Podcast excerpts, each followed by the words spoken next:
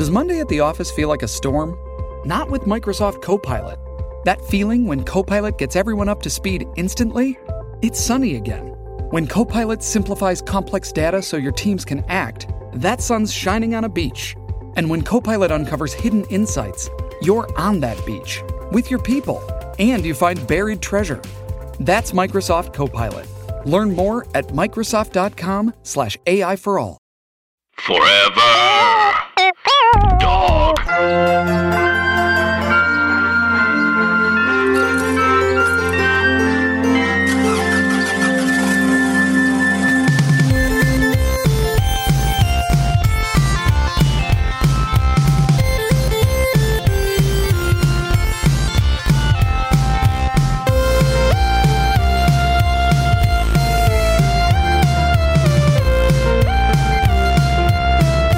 Willkommen to the final podcast, The Ride European Vacation, a podcast hosted by three Alfs. I'm uh, Alf number one, Scott Gairdner, joined by Alf number two, Mike Carlson. Hello, I'm Alf number two, Mike Carlson, and uh, Alf number three. It. Sorry, Jason, go. Oh no, sorry. say what you want to say, Alf. I don't know. I was just gonna ramble, you know, and then I was deciding, did I? I really, I should have said like, oh, hey, it's Elf number two or something. We sh- I should have. I guess we all should have had the impressions in the pocket. Yeah. Uh, uh, Jason, it's up to you what you want to do. Alf number three. Oh, hey, it's Alf number three. Sounds good to me. I, j- I just did that to follow up on something that we said we were going to do uh, in an episode over on the second gate. If you haven't been following the the side episodes, the the uh, the side excursions, we did a really fun episode came out a couple days ago about uh, the Alpha and Gremlins ride. Did that with Joan Ford, and that was a lot of fun. I guess we determined that uh, we are all more like Alf than we are like Gremlins. Is Yeah. that the Yeah. That was what we We are all Um, more Alf. Yeah, we, we feel we we relate more to Alf than the Gremlins. We're not as crazy as the Gremlins are, but we're very low key like Alf is, and, and sardonic, I would say. casual like sandwiches and Hawaiian shirts. I mean, it's truly, it's not even that much of a joke. It's Um, No, no, really not just really. It kind of was- accurate. It's not even if you okay, please go check out the episode, but if you're looking for a great runner around that point, I can't promise you that. I just wanted to make good on, on something we said we would do. Yeah, I appreciate that. Um, but yeah, Yeah. it's it's barely a joke. Let's be honest. No, no. We're but just if you want to hear elves. further elaboration of why we're more like Alf, uh, and also to hear about a crazy ride, uh, uh, that, that that thing is nuts. I'm glad we got to talk about it. But today we stay in the Western Germany area. We just go a little bit south down to a, a very delightful place called Phantasialand. Um, I would have my knee jerk would have been to say Fantasia Land, but I found a, uh, a a fantastic 1991 video that takes you around the park. That's hosted by a, a frightening orange monkey. I don't know if you guys met this frightening. I didn't. Is this an original character to that video, or is there a Fantasia Land original character? Like, I mean, there are original characters, and I, I, I definitely, I definitely kept stumbling upon them. I, I didn't see him in any other context, but he was uh, oddly upgraded to being the host of this video. a, a really kind of a shoddy puppeteering job for being your host. Um, I, I got a lot of my content out of this video, and I recommend it. Uh, uh, we'll post a link somewhere, but uh, yes, from that video, I found a, a song that taught me that it is not Fantasia Land, but rather Fantasia Land. Uh, Yeah. I really liked the song, uh, and I, I like the place a lot. Uh, um, are you, are, are, how do you guys? What, any overall uh, before we get into it thoughts on Fantasialand? Um, i- is it po- is it possible for reality itself to be oversaturated, like reality to be HDR? Because this this park is so there's so much detail in what I have seen of this park in such a compact space too. It's it's overwhelming. Like this this I- this park strikes me as like y- it is weird. It is weird like some of the earlier ones we did, but it is very full of substance. Like it feels very good. Yeah, yes, Um, it it feels it feels like just from looking at the website. Now, the website I think is probably the best website of any of the parks we've examined through this European trip, as far as making you go, "Oh, this is a real place. This looks like Yeah. it's a real uh, destination." But I will say the website even hides the mystery and the magic. I would Yes. like, Yeah, that's kind of true. We were talking about things that we discovered along the way that they did not put front and center as here's big things in this park, almost as if they were trying to shove them into the basement, like they were embarrassed of them, and they should not be. Yeah, so I, I don't I don't know what their rationale was for doing that, but when you look at the website, I go, oh, this looks like pleasant, and there's some roller coasters. But then you start going through the YouTube videos, and you go, oh, they have this is some weird robot shit. This is uh, they have it, they really do. I I don't think that this is so much the case in 2020, but I think that there was a sweet spot in this park, maybe in the early 90s, maybe if you went, you know, in the right Venn diagram of a lot of these rides. I think you could have gone there in like 1992 and seen over 500 robots. I really think that is accurate. Um, which might be, I, I think certainly there have been Disney parks with less robots than that. So you, you really got to give them credit. Yes, um, and uh, there's still there are still some robots. So am I totally wrong? Oh no, there, there, there There definitely, are, still a I good think amount, maybe but the there's an insane amount in like at 90s. one point in time, yeah, I think there was like tons of like pirates level. There's so many animatronic and shows as well. Um, my, my my overall thought about this place, um, I think it's a it's a great place to be ending the European trip because I if I had to take a guess before we really looked into any of these places, if we're gonna do a month full of Europe episodes, I thought we would find some surprisingly charming parks full of oddities that reflect the European culture and spirit. And I also thought we would find lots of weird, shady rip-offs of American rides. And I and with Italy, it was mostly the latter category. Um, and then you know a lot of odd charm, I think, in in Popeye Village and Chessington and Tayto. And I think Phantasialand is the perfect blend of, of all of it. It's it's everything I thought we would find in Europe. Yeah, Yeah, that's- definitely that's some true. rip-offs here.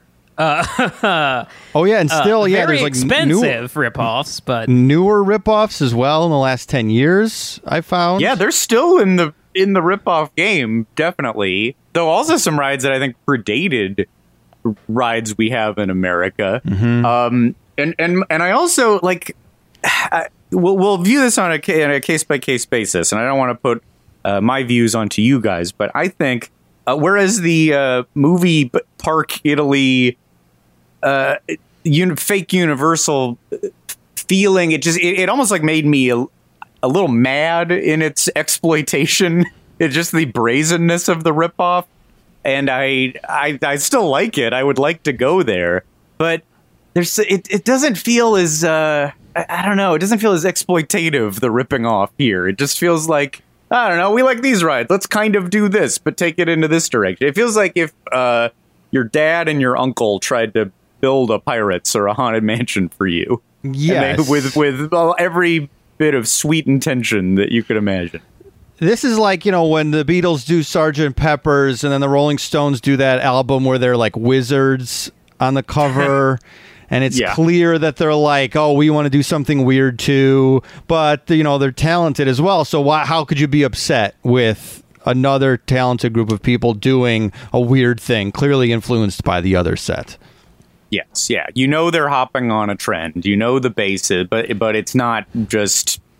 Uh, I think they might admit it. They might admit we were inspired by this, whereas the uh, the modus operandi in that Italy park seemed like, "What are you talking about? Universal Studios never heard of it." Yeah, there's a Yeah. different vibe, and there's a different there's a craft at least to this.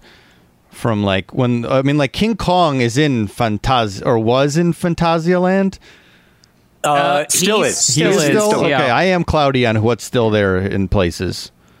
I think I mostly know, but I, I might get one wrong as we go. Okay, they have a map on their website, which is not uh, unlike uh, the German stereotype. The some of the stuff on the website is not very efficient. Like it, it's very detailed. There's a lot of layers to it, but it yeah, a lot of it is hidden, and probably by des- maybe by design to keep some mystery. Although even the Wikipedia page is not very thorough. Like it No. leaves out some big attractions.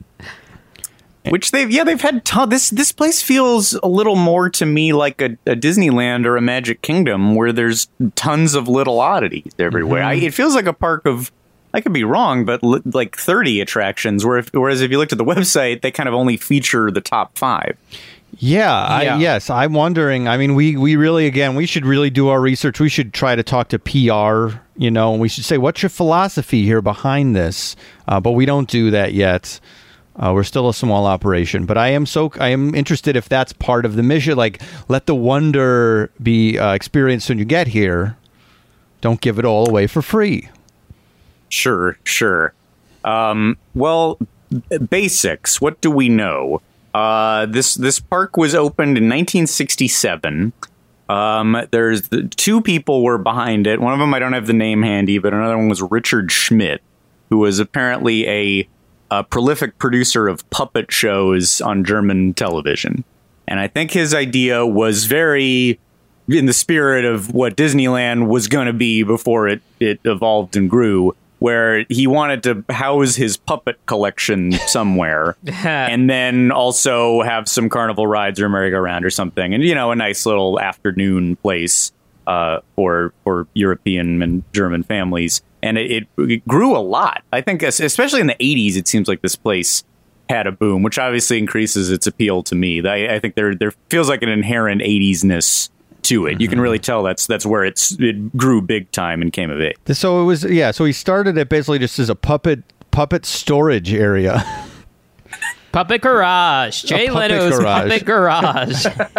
does Don does Jeff Dunham have a puppet garage Oh man. like Jay Well- does with cars? Obviously. Um, I mean, his that theme park also. If, if anybody has enough IP to make a theme park out of, I I feel like if he took over the parking lot of the Venetian or wherever the hell he does Vegas shows. Oh my gosh. And did a little shady mini. Is this? It's clearly a tradition. You know, Richard Schmidt did it. And Sid and Marty Krofft did it for several months in Atlanta. Yeah. Whereas if if Dunham, du- like weird independent puppeteers, have to try to do weird shady theme parks. Yes, Dunham, hit us up. We have ideas. We'll help you out Yeah. with this. Dunham, Fator, you know. Oh, could yeah, get we'll take Disney Fator, Universal. too. Terry He's Fator. got a massive uh, a chunk of um. Is it Treasure Island or Mirage? He has a giant theater. He has the Terry Fator Theater. It's the Terry Fator Theater It in the is now. Mirage. Uh, yeah. yeah. yeah. Um. So where's Faderland? Where's Faderland? And why is Do people even know who Terry Fator is offhand? He's like a the, one of the more generic looking people who you would see gigantic posters of in Las Vegas. there are about 30 to 50 I feel like maybe this is a little high, but 30 to 50 names that you would go to Vegas and go, "Oh, these are the biggest stars in the world" because you see their posters so often and they all probably make 20 million dollars or more a year. They're Yeah. all probably very rich. Terry Fator on that list. Uh, my newest my newest favorite is Tape Face. Oh, Tape Face. Yeah, the Australian uh, performance artist Yes, Tape Face is Huh? everywhere. at Tape Harrah's. Yeah. face. He's at I Harrah's. have not heard of Tape Face. Scott, you call yourself a Vegas enthusiast, and you don't know who Tape Face is? I am shocked that I've missed this. He's a Harrah's guy. Yeah, Okay. they- they- it's- New Zealand. It's like a Face. kind of silent comedy show, or like he doesn't talk, but he puts tape on his face and stuff. I've Um, never seen him. He might be, he might be yeah. fantastic. I don't know. I'm excited to see him whenever we're allowed to go back. Well, I guess we can go back now, but I don't think Tape Face is running shows. Not a lot running right now. Yeah, that was an early quarantine activity for me because I had been in Vegas not too long before. But when everything first locked down, I was like, hmm. Who who has sent best wishes to everyone? Has Tape Face? Yes, Tape Face has said everyone stay safe, stay healthy. Well, when you said activity, I thought you were were you putting a bunch of tape on your face? I, well, yeah, I was I was trying to I was putting tape on my face. I was making like uh, alcohol slushies with a teaspoon of alcohol in them. Do you I do you think with the right um, positioning of tape on your face, could that supplant a mask? Oh, that's a good question. If Hmm. it's the right kind of tape, I do think that would probably be pretty effective. It also might be a effective at blocking any air coming in. That might Yeah. actually be the situation that the conservatives pretend is happening with a mask, where it's restricting your airflow. There's no way you're going to pass out because you're being deprived of oxygen. Tape face actually would have that problem. He would have that problem. Yeah, the conservatives got an early peek at the Batman trailer where the Riddler is taping a guy's face up. This is what they're doing to us. It's like they're kidnapping us. Yeah. and put tape on our face. We're all forced tape faces. We're all at the mercy of Danos. The left are all Danos. We're all Danos. We're all Danas. Uh, r- my last thought before we go right back to Germany uh, is that what if Tapeface and Buckethead teamed up? Oh, could you imagine? Could you could you imagine? And is bucket? Let's say is the bucket a good mask? Is the KFC bucket if you pulled it all the way down over your head? Because he has a mask as well and a bucket. Uh, who? But maybe that's also effective. he has a wait. He has a mask too. Yeah, he has kind of like a weird Halloween blank. Like I forget what you call those. Jabbawockeez masks. kinda, Yeah, Jabbawockeez yeah. masks. I think hmm, I, I'd say maybe that more than the bucket. I'm concerned about the bottom of the bucket. Like it's the same thing as bandanas, Ah, right. where you aren't covering that chin area. Right. So it's what's it's actually weird when you add it up how many masks there are in Vegas entertainer world. So who who needs extra masks the least? Is it the Jabbawockeez? Um, one of these guys, maybe Terry Fator, has a routine where that's very disturbing. I think where they like uh, force a person to be a living um, marionette.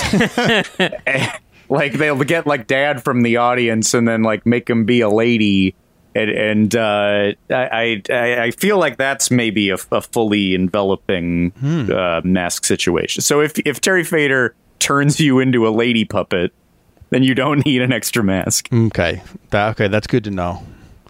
Uh, all right, back to Back to uh, Phantasialand. Uh, uh, I I also just want to say this is in uh, an area that I'm very fond of because I lived here. I studied abroad in this neck of the woods. It's kind of between Cologne and Bonn in in Germany. I lived in Dusseldorf. I studied abroad uh, there, and my girlfriend at the time lived in Bonn. And Cologne was a, is a major city right in the middle. So I did this uh, north south trip many many times. I really loved it around there. Loved living there for a while.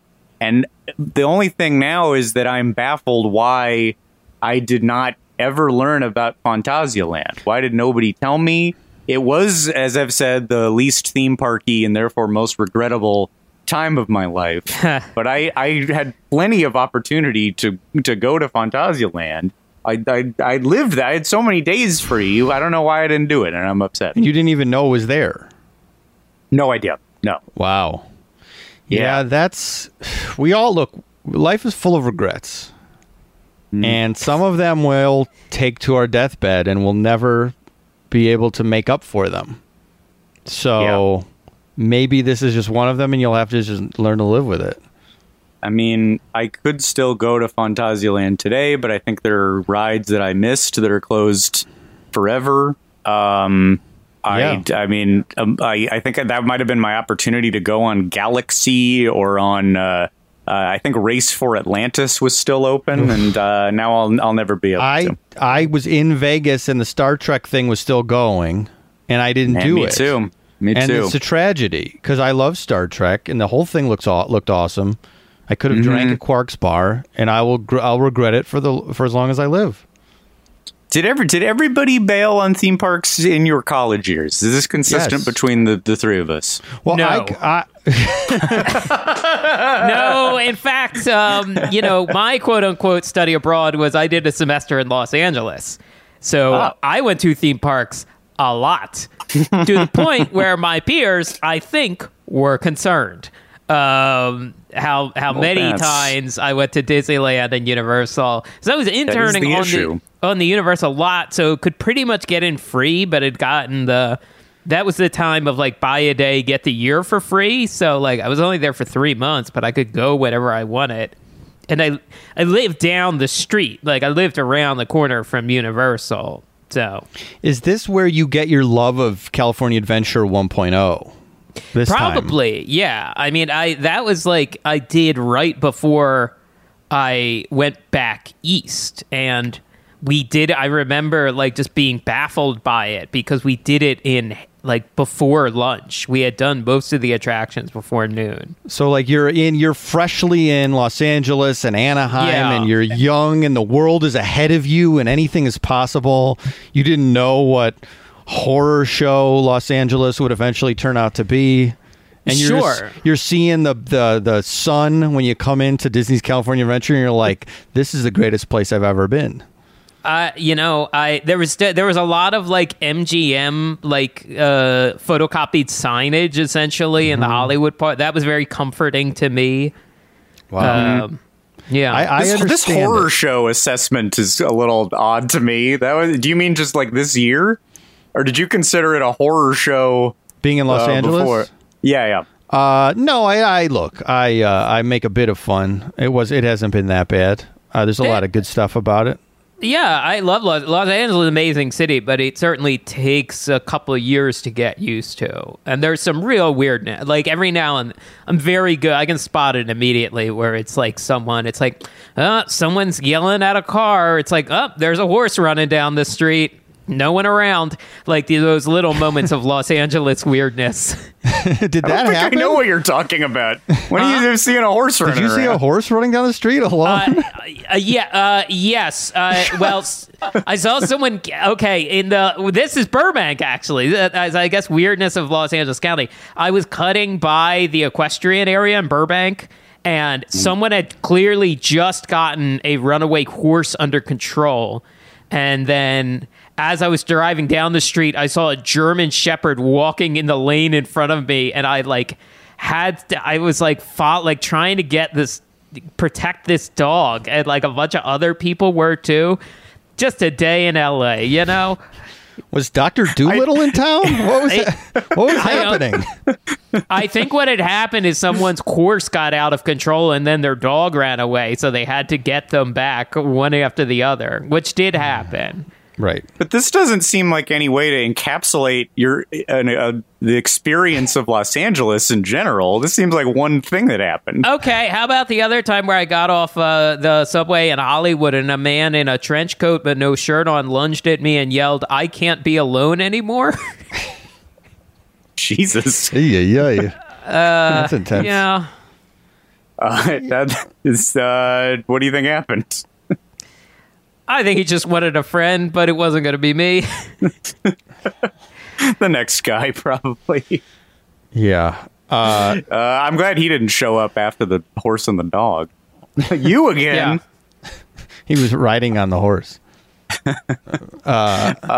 So, anyways, uh, yeah, I'm upset. I missed. Uh, upset. I missed Phantasialand. Um, and uh, I don't know. I mean, I'm not sure where to get into it. I mean, I, it, it really is just. I, there's there's an odd amount of attractions that just have a lot of uh, interesting odd culture to them. Um, I mean, like uh, one one that might bear talking about right at the beginning. Just if you're talking good, solid attractions, is Taron, this uh, this roller coaster that went in in 2016. Uh, this came up on the show before because I threw it in as kind of a uh, could this possibly make it into the fake rock final four because I, I think the rock work is pretty strong on it. It didn't make it into the into the competition into 16, but if you Google it, it looks fantastic. Um, this I feel is a ride that is absolutely Disney and Universal quality. It's a multi-launch roller coaster, the fastest and longest multi-launch coaster, at least uh, when it opened. That that might be Hagrid's now, but uh, I mean this this ride seems legitimately fantastic. Yeah, Yeah. it seems like I don't know if it seems like yeah, like a mix of like Hagrid's and Big Thunder or something like that, where it's like it's not a it's like not a ton of like I guess theming other than just like the mountains or the whatever you'd call these. Yeah, would they would they what are these things? Are they mountain? what are they? Just rocks? well, So it's an old Norse village, is what it is. So is it is it kind of um yeah, is it cliff walls or uh they, they aren't man made, right? I don't think so. I mean, I'm sure people are yelling if they know what this is. Yeah, cliff walls might be right. Let's say cliff walls. I like the sound of that. Um, Yeah. but it's very much like it's very much like it kind of puts it's enough stuff to make you feel like you're in a different spot. In addition to obviously what is a very cool thrill element um, with multi launches. Yeah. Yeah. They have a lot of pretty sizable coasters here from like the big coaster manufacturer B&M and Vekoma Velcom I, I don't know how to say it Intamin um, uh, and they all seem to have very nice sets. Like Yeah. very, really puts to shame the American like yeah, put the steel pylons up and put a bunch of gravel underneath. Like just really make some of our American coasters look like shit. This is what, yeah, this is what like Six Flags either doesn't understand or doesn't give a shit about, and it's probably the latter. It's like f- looking at this, I don't think this costs as much as Cars Land costs or something like that.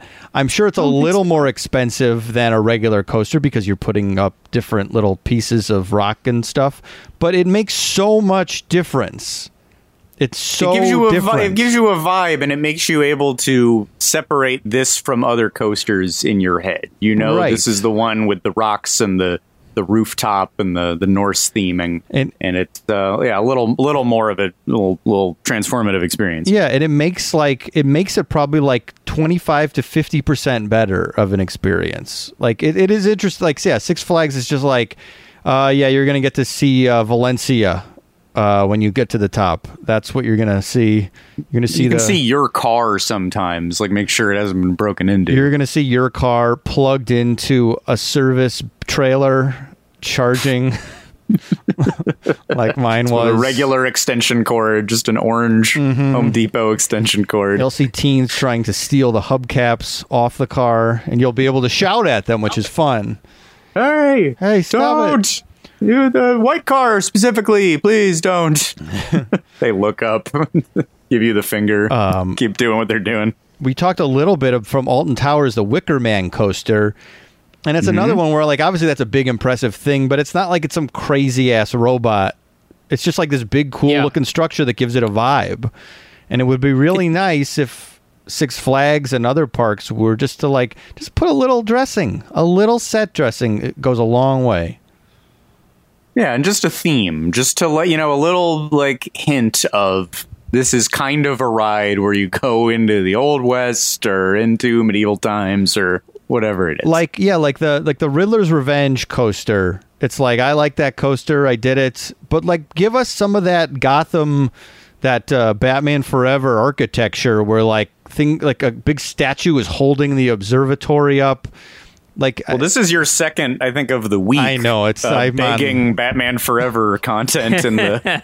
I mean, this I think is just your particular hangup is uh, i love uh, batman You want the forever full Batman Forever land. I love Batman Forever so much, and that this is one of those movies where like, if if people were like, "Would you? Are you interested in watching new movies, or would you just like to watch Batman Forever all the time?" I would say, "Oh, Batman Forever." I think. Like I like if I had to choose never seeing Batman Forever again or new movies, I might go Batman Forever. And I'm very excited at the idea that there's a three hour cut of Batman Forever that was just talked about that's What? sitting in a yes there's a there's possibly a full schumacher three hour cut of batman forever that puts back in this, the deleted scenes where there's a giant practical bat that's haunting val kilmer it's a much darker movie Wow. apparently that then those Huh. scenes are on youtube oh, okay. um, but yes this this this Taron roller Release the Schumacher cut. Yeah, maybe Um, maybe that three hour cut finally gets some Leonard Cohen songs in there, so we know to take this seriously. If I don't hear a sad song, I don't know whether this is a film or not. Um, I mean, Kiss from a Rose, Seal is uh, Seal is Yeah. my Leonard Cohen. Um, uh, Taron, uh, also, as Jason, as you said, really like all the legit, all the best coaster makers have done something in Phantasialand, and uh, this this one's by Intamin, who later, several years later, built the Hagrid's coaster, and it's it's similar in a lot of ways. It does, it's not the same level of you stop and do a little scene. There's no robots or anything, but it it feels a lot like Hagrid's in that there's like there's kind of a downbeat and then you super speed up. They just do a little bit with lighting and fog and that kind of thing. Um, but they, I don't know. This feels to me like uh, if you like the vibe of Hagrid's, and you want more of it, and maybe a more intense one because this one goes 72 miles an hour. I'd really like to go on this ride, but this would be more than pushing the amount of launch that uh, I can be a queen of. What is Yeah. uh, what is the speed of Hagrid's? Do you know offhand? Uh, I don't know if I have that down. That Um, might max 55 out or at something? like it sounds like 50 I think 55. Something around there. yeah, if And that. Rock and Roller Coaster is that that's the fastest that I've done, and that gets up to 57. Mm-hmm. So this would be intense, but it seems fun as hell. It seems really, really great. Yeah, Uh, and it looks like that, like smooth, fun, crazy. Like as long as stuff is smooth, I can go pretty fast. I think. I'm with you. Yeah, yeah. I can't be. I can't be shaken. I can't be feeling individual nails. um, other awesome coasters. There's something called Black Mamba, which I've seen described as the best inverted coaster in the world. Uh, it, it has 10 near misses. There are 10 parts of the ride where if you're staring straight ahead, you feel like you're going to slam into a wall or something. And presumably you do not. Yeah. So that sounds cool too. Is Black Mamba the one that lifts you up into a building?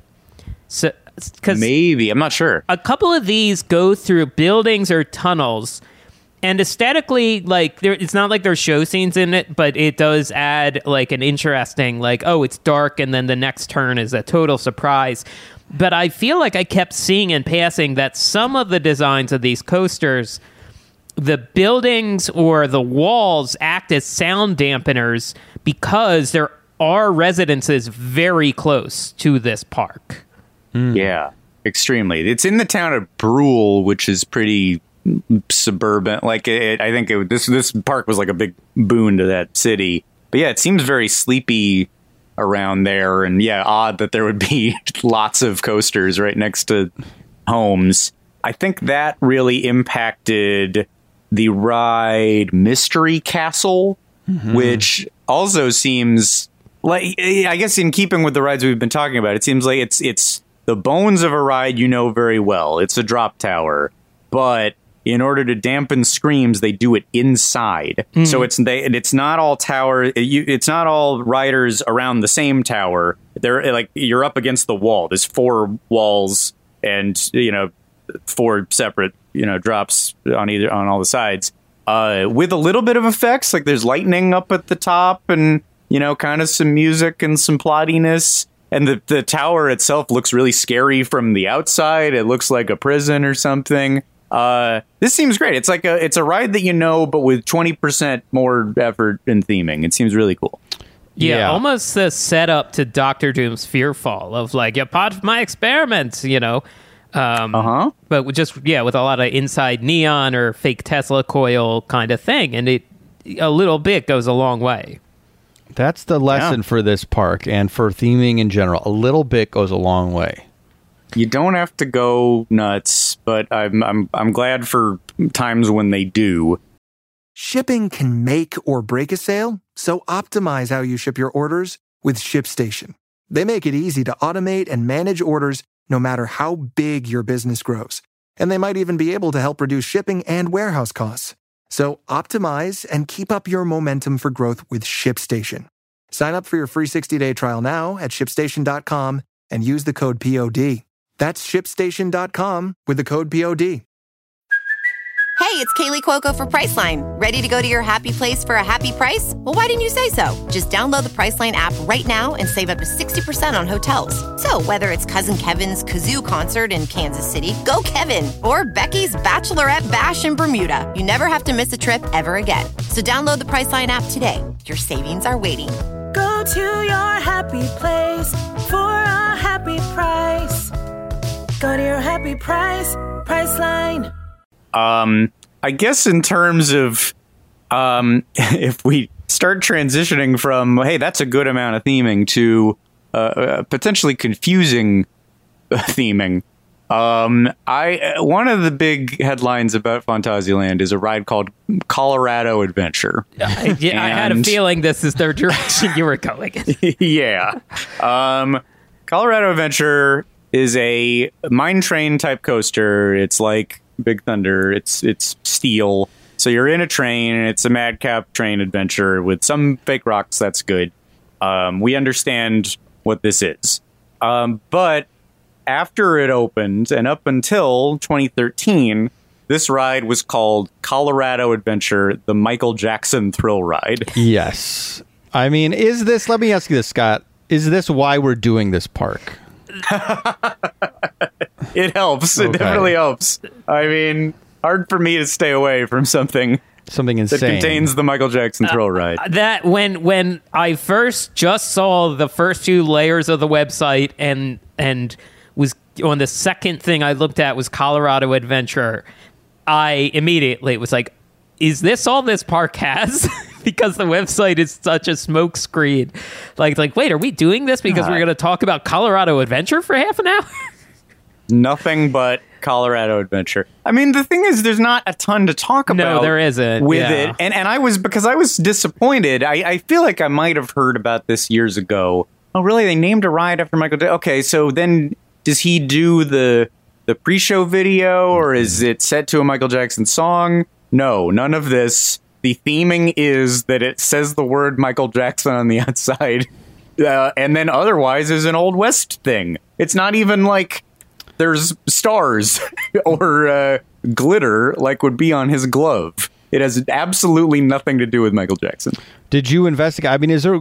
I mean, I know there's footage of him on the ride. Is this something where he just was on the ride one day and said, "I want, I want it, I want to be on this ride"? No, he was He there opening day. it. Day. He Okay. opened Uh, it, didn't he? Oh, did oh, did they not change the name at some point? Uh, I, I- do I have this wrong? Did it open as the Michael Jackson Thrill? I th- I think well now I think it's they've dropped that, but I, I thought Yeah, I think they- that was yes. the opening. Yeah, that was the Mm-hmm. opening and the marketing for years. Yeah, and and by uh, it's a curious marketing strategy because you look at the sign and it's very Knott's Berry Farm. Just imagine, you know, a kind of rustic wooden sign for your roller coaster. It says Colorado Adventure, and then just kind of pasted on letters the Michael Jackson Thrill Ride. The M looks bad. The M kind of looks like an N, so it kind of, it's a little crooked, and it, it looks like Michael Jackson. Uh, to me, this feels like they heard he was coming and threw it up really quickly to make him happy. Uh, hurry, get like get old Gus up there to uh, bang some letters onto that sign. There are so many different like legends and and confirmed stories of like meetings Michael Jackson took like in the 90s and probably early 2000s like Michael Jackson was going to buy Marvel Comics. He had a meeting with Stan Lee. And I just read Michael Jackson met with Laura Shuler Donner to try to be Professor X in the X Men movie. God, Like, oh yes, that's then- in the big singer article. I think. Yes, that's true. Uh, yes. Uh, so I wonder if this is just a weird meeting he had that actually like bore fruit. Like it was just like, yeah, whatever you want, I guess, because it seems like most of these meetings are people leave confused exactly what Michael's looking for. Uh, they like anytime you read, it's like, yeah, he he was he thought that he could just um, like star in the Men in Black two movie. Was that right? Like, oh, did he think he was going to have a much bigger part? Did he think like Agent M was going to be the the climax of the film? I think it was like, is he going to have his like name on the poster? Uh, will he be in sequels? Like, it just seems like any meeting he had, people just left confused. And is this the one meeting where he was like, "Yeah, I want to have a ride, and it's a choo-choo train," and they were like, "Oh, okay." And then like that was done. Like this was the only weird meeting he had that worked. and some really severe, efficient German guy just said, "Just put his name on the sign." Right. It doesn't need to be more than that. Right. You're overthinking it. get it. To get it up in the next hour. yeah, 'cause it- footage he didn't of develop him- it. Yeah, the footage of him riding it is very confusing because he has the hat, he has like the the moonwalker hat, and then everyone else in the car, uh, the train has clearly been given cowboy hats, which they're waving like you do when you're like riding a horse or on a bucking bronco, you know that sort of thing. But he, it looks like he just has his like the hat you associate with him, and he's wearing it going up the lift hill, and then he takes it off and he holds it for a while. And then he tries to put it back on as the coaster's picking up speed. He realizes he has to hold it. And it's just a lot of him taking the hat on and off. And then everyone else never tries to put their hat on. They're like, these are props and we're waving. It, it- it's very confusing. Yes. Did he not have object permanence? Does, did he not understand how things worked? Well, I think we know for sure he did works? not know how things Oh, work. how things work, I think yeah. that is 100% confirmed. Sure, yes. Well, he thought he could, you know, show his baby to uh, a bunch of people outside his hotel without the baby tumbling seven stories to its death. Yes, he, he So he might not that know. Logic, a hat's fine. Uh, my question though is once they took his name off of it, why didn't they replace it with another famous German celebrity like David Hasselhoff or Alf? A Boy, great question. Yeah. yeah. This ride is just yeah thrown to the gutter, um, unbranded. It's just some ordinary ride now. Who cares? Mm-hmm. Um, I I don't know. Um, is is there even a mo- is is Fassbender uh, German? I forget where he's from. I like that pronunciation because everyone just calls him Fastbender. But you're right. If it is, if he is, it's It is obviously Foss. People don't. Do people not say Foss? I don't think I've actually heard Foss, but it's probably much I think more that's accurate. the correct pronunciation. Yeah. But it's all Hmm. these American fast Fastbender. That's how I say it. I go, Uh, Michael I'm assuming it's like Fassbender. Phantasialand. Um, Mm-hmm. If he ever wanted to just brand this place entirely, Foss Fossbenderland, Faust, Faustbender. just retheme everything after his films, Mm-hmm. make it all Prometheus. Oh yeah, Um, I yeah, I don't know. Uh, yeah, this ride is now it has no owner. That's the thing. I, I, I saw one justification that people said that this ride had been adopted by Michael Jackson. I don't like the Um, sound of that. No, I can't say I do. the dream of anything being adopted by Michael Jackson. Yeah. Uh, there's uh, I, there's got to be a good story about this coming together that we I don't know if maybe it's impossible to find. Maybe there's like one old man who worked for the company that's like 85 and we have to like journey to Germany to meet him to learn what happened. But there's got to be some interesting weird story behind this. Somebody has it. Yeah, it's it's not public. It just makes no sense. They and they stopped calling it that in 2013, which d- implies that this was not a cancellation. This is not like they recently stripped it of the Michael Jackson's name. Did they just think like, oh wait, he died. He's not uh, coming back. Let's just uh, we can take this confusing thing off now, can't we? Uh, it's very possible. Yeah. Uh, Um, but this isn't the only celebrity tie-in to this park uh, because uh, some friends of Michael Jackson are also very associated with it. Uh, with, who also have uh, you know uh, a lot of a lot of flair and sparkles, and I, re- I refer, of course, to Siegfried and Roy. Uh, big Siegfried and Roy presence over the years at this park. Um, in 1987, for the 20th anniversary, Siegfried and Roy started a tiger breeding program at Phantasialand. They basically recreated their setup at the Mirage, like like the the same tiger uh, uh, territory, same tiger tank. I don't know the phrase. Um, Tiger tank. habitat, I like probably. tiger tank is I'll- good. I prefer Yeah. tiger tiger tank, and Put we'll some go with that. tiger in your tank, you know? but yeah, they uh, I don't know. Uh, the Siegfried and Roy seem to be around a lot ar- around this time. Um, There's no one more suited to be in a park called Phantasialand than Siegfried Yeah. and Roy. yeah, yeah, big time. Um, and over the course of discovering that, I found a, a odd little rabbit hole, um, and I can't believe this rabbit hole in particular keeps going. Um, so I was on a website that was in German, so I, I didn't understand the, the bulk of it. But there would be it was a timeline of the history of Phantasialand, and there was you know big keywords. Here's what we did this year. Uh, you know, just Millennium for 2000, and uh, it kind of gave me the gist of what happened when. And for when this happened in 1987, the timeline said in big golden letters Sarmoti. Uh, you guys know the word Whoa. Sarmoti. Audience, if you didn't follow us over to the second gate, we did an episode uh, where we watched every uh, episode of the terrible series Father of the Pride, the uh, DreamWorks animated series based on Siegfried and Roy. and that had a character named Sarmoti, played by Carl Reiner, R.I.P. Roy Horn, R.I.P. Also, we didn't do that episode very long ago, and both Roy Horn and the voice of Sarmoti, Carl Reiner, have uh, sadly passed away. Um, so yeah, Sarmoti uh, related to Phantasialand, and I jumped out of my chair like, oh no, this word. Because also, if you didn't hear that episode, Sarmoti is an incredibly unpleasant character. All of the many homophobic moments in the series come out of uh, Sarmoti's mouth. Um, so I was a little unnerved to see Sarmoti's name again, and I thought, well, did they breed a, a a tiger here named Sarmoti? What's the deal? Why am I saying this word again? And then I found something that I can't believe the three of us didn't find in our previous Father of the Pride research. Do you guys know that Sarmoti is an acronym? No. What?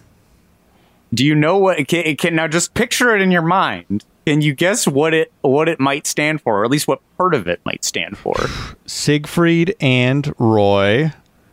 Yep, you got uh, it. Masters Masters of, of the, the You're almost there. Impossible? That's it. Wow. Yes, Sarmoti means Siegfried and Roy, Masters of the Impossible. Whoa. This, you guys, was their magic word. We don't know enough about Siegfried and Roy to have realized that they didn't say abracadabra; they said Sarmoti. Oh my god, we look like such fools. we just left that hand. There's one listener. This has been gnawing at them, and they were hoping that the day would come where we would be shamed, Mm. and that has happened. Although, all of a sudden, as if magic, Sarmoti, we have been Oh shamed. my god. I mean, we I I have not felt so embarrassed doing this that we don't know that much about Siegfried and Roy, a topic we should be experts on. Yeah. yeah, Yeah. All three of us missed it, and not only that, that's not the only way that Sarmoti has reared its head in Siegfried and Roy world. It's not even the last time Sarmoti has come up in an animated way. Oh my god. Uh, guys, turn your attention to the shared screen on Zoom, uh, where I'm horrified to say that there was another Siegfried and Roy animated series. This I it was remember. called. okay, okay, you did find this before. Um, oh no! I just it's all coming back to me from childhood. No, I didn't talk. I don't, I don't think I've talked about this on the show. But go ahead. Yeah. Uh, this show is called the full thing. What Sarmoti means: Siegfried and Roy, Masters of the Impossible. Uh, here's a little scene. Title: Siegfried and Roy, Masters of the When the dust demons are swept from the hearth, and the kindling's been set aplace, the mages sit by the fire and recall a once magic world called Sarmoti, a place of fairy queens and wishing wells, of unicorns, dragons, potions, and spells. So Sarmoti is also the magical kingdom that they protect. And by the way, in this series, Siegfried and Roy are jacked. They all have they're like they they seem like they're six foot seven and have very broad shoulders. They all look they both look essentially like um, Batman the animated series, like the proportions of that Wow. Bruce Wayne slash Batman. that cartoon um, looks way better. Yeah, yes, it Yeah. does. Only four episodes. Way, way, a way less successful, oddly, Siegfried and Roy animated series. Huh. But there's two. One Sarmoti is their magical land, and in the other one, Sarmoti is a, a old cranky tiger who hates gay tigers. Yeah, I think the first one's better. I think the first series was better. Yeah. Wow, I got to see that. I Does got to that watch that. mean? d- how, what is the if you had to put a percentage on your individual desires to watch every episode of this Siegfried and Roy animated show? What Uh, would your percentage be? Uh, rewatch in my case because I think I watched every episode. I Wow. I think that show was one of the ones. So in like the the the golden era of Saturday, I don't know if it's a golden era, might be the Bronze Age, but like Saturday morning cartoons when we were kids, where like Fox and the WB and even like ABC, NBC, CBS were starting to get in the game. Uh, they would usually start around 8 a.m., 9 a.m., but then there would be weird syndicated ones at like 7 a.m. And I think that's where it got dropped. That felt kind of European. That felt Yeah. dull, or like not made, or it was, it was a joint production with England or France or something. well, there was, and there was a lot of fantasy kind of. Where there was a pirates one, there was a Sinbad one. the Sinbad the Sailor, uh, Mm-hmm. and and I think because you know those are in the public domain, you can just do whatever you want with pirates and Sinbad. You know, Right, right. Um, well, what? How much does anybody want to watch all the episodes of this? Yeah, I would do it. I would I would do this. I would do it because it seems. Everybody's over fifty percent. I'm at like uh, four percent. I think. You said four episodes, and it feels like it's right in the sweet spot of when we were kids, which makes me more attracted to it. Of like Yeah. it's just a ripoff of an action show from the early '90s. Sure, sure. So I'm a Um, little. I'm. I don't know. I'll. I would watch one for sure, and then I, I my percentage could change. Yeah, that would judge it. Judge it off of the Yeah. pilot. Sure. Um, it'd be less punishing either way. Yes. I think than the Yeah. the other one. Um, so uh, anyway, yeah, Siegfried and Roy. They were there. They were in the park a lot, seemingly, um, along with a uh, a guy named uh, Heino. Uh, uh, I, I guess if you're if you're German or or um, uh, if you grew up in Germany, I'm sure you know who Heino is. I did. I didn't previously. He's like a he's a blonde dude with perennial sunglasses and uh, uh, I don't know, like the most one of the most successful German musicians of all time. All I know is when I looked up uh, Phantasialand on Getty Editorial, it's I think he was there once a month. I think Heino had an apartment at, at Phantasialand. Was he the uh, that perfume guy that was always in Epcot Center? You know what I'm No. talking about? Wait, what's that again? What's that guy's name? Oh, right. Uh, yeah. Uh, I got look. Uh, people are yelling right now because he's always Um, there. The uh, in, Gear, uh, in Gear Norway, Ness. you mean? Geir Ness, G- Geir Ness. Thank you, Jason. the Norwegian fragrance man. Yeah. Yeah, he's like always. He's like signing once a day. He's like number one there. Mickey Thomas is in Epcot, probably the second most out of the year from Jefferson Starship. Starship. Uh, do they all get their own episodes then? I guess. Oh, yeah, do they yeah, count yeah. as Epcot Yeah, characters? I think people would be very excited about the Gear Weiss episode. if you're a I- I weird think world genuinely, showcase person, I think for sure. Yeah.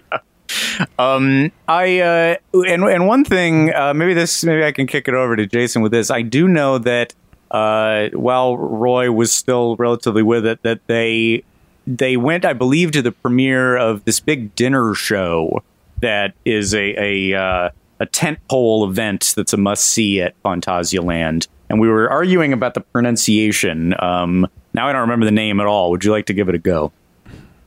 I think I saw it read as uh, it, you this is a dinner show, right? Mm-hmm. Uh, Fantasima, Fanta- Yeah. Fantasima, Fanta- I, I would guess Fantasima, but it's spelled F A N T, like not F uh, P H A N T, like it, it it it's it's got the F, it doesn't have the P H. Um, Right. And it looks very um, weird. It looks like the entertainment before an eyes wide shut sort of situation. Like, I don't know. Here, let me uh, screen share. I mean, uh, if you have seen like the. Uh, uh, uh, if you have seen the guys, can you see these guys? These guys in blue, uh, Yes. doing the hands. Um, Yeah. it, they look like in in Pitch Perfect 2, the bad guys, the German bad guys from that. Um, and then there's like like like computer guys, like heisty guys ha- with goggles and stuff. These are looks- just some of the scenes that you can see online. It looks like uh, 15 different cults have gathered to each Mm-hmm. perform their own musical number. Like it's a, it's, it's a there's a variety of different weird little numbers that are all creepy in their own way. Yeah, I don't understand how you get from one to the other. Those images you just showed seem like two completely And- different shows. so- I'd be very curious how they bridge it. And some of it looks like Thunder from Down Under. Some of it is just like jacked guys like mm-hmm. dancing for you. It's mm-hmm. it's interesting. It's a, v- a real variety show, I'll say, from the look of it. You get a lot of different types. Yeah, you get your like weird autoerotic asphyxiation Starlight Express. you get your hunks. You get your like ribbon dancers. You get your acrobats. And you get a, a supposedly a decent dinner as well. It's a dinner show. Yeah. Well, And- now and- I'm in. I uh, I was looking at so I'm showing the guy like two photos from this show, but there's like six more photos that again look very much like they're from totally different shows all in a row on this website. and the other thing that that feels very like the European kind of weirdness. The other thing that's kind of weird uh, on the website, kind of related to this, is some of the verbiage. Like, did you guys come across celebrate? which is like the word celebrate, but it's spelled C E L E B R colon E A T. did not Celebrate. And the location known as Musartium, the word museum with the word art shoved in the middle. They're so bad. I can't believe they aren't going into Orange County in a Yeah. couple years. Or it's a late period Prince album. Use RTM. Yeah, that sounds like a. It's uh, it's 46 minutes of jazz fusion. Art, oh well, where he doesn't sing once. Art Official Age, which was a pretty good album, honestly. Late period. Yeah, no, that's on the better end. Yeah. Yeah, yeah. He he got out of the the um, the nosedive, I think, but yeah, it was rough around 97 or so. the Third Eye Girl album not as good though. mm-hmm. But Art Official Age Um, pretty good. Yeah, yeah, yeah. Uh, can I Um, read some reviews real quick?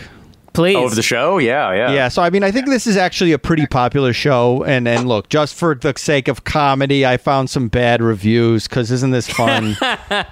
I'm not trying to say it's a bad show. I'm just let's. This I was amused by the way this person wrote, so I translated this. Um, it says this because this person's talking about going to the show. Approximately an hour before the show, the actual auditorium, which exudes the charm of an unrenovated train station and which also smells like that in some places, of nicotine and urine to be precise, opens.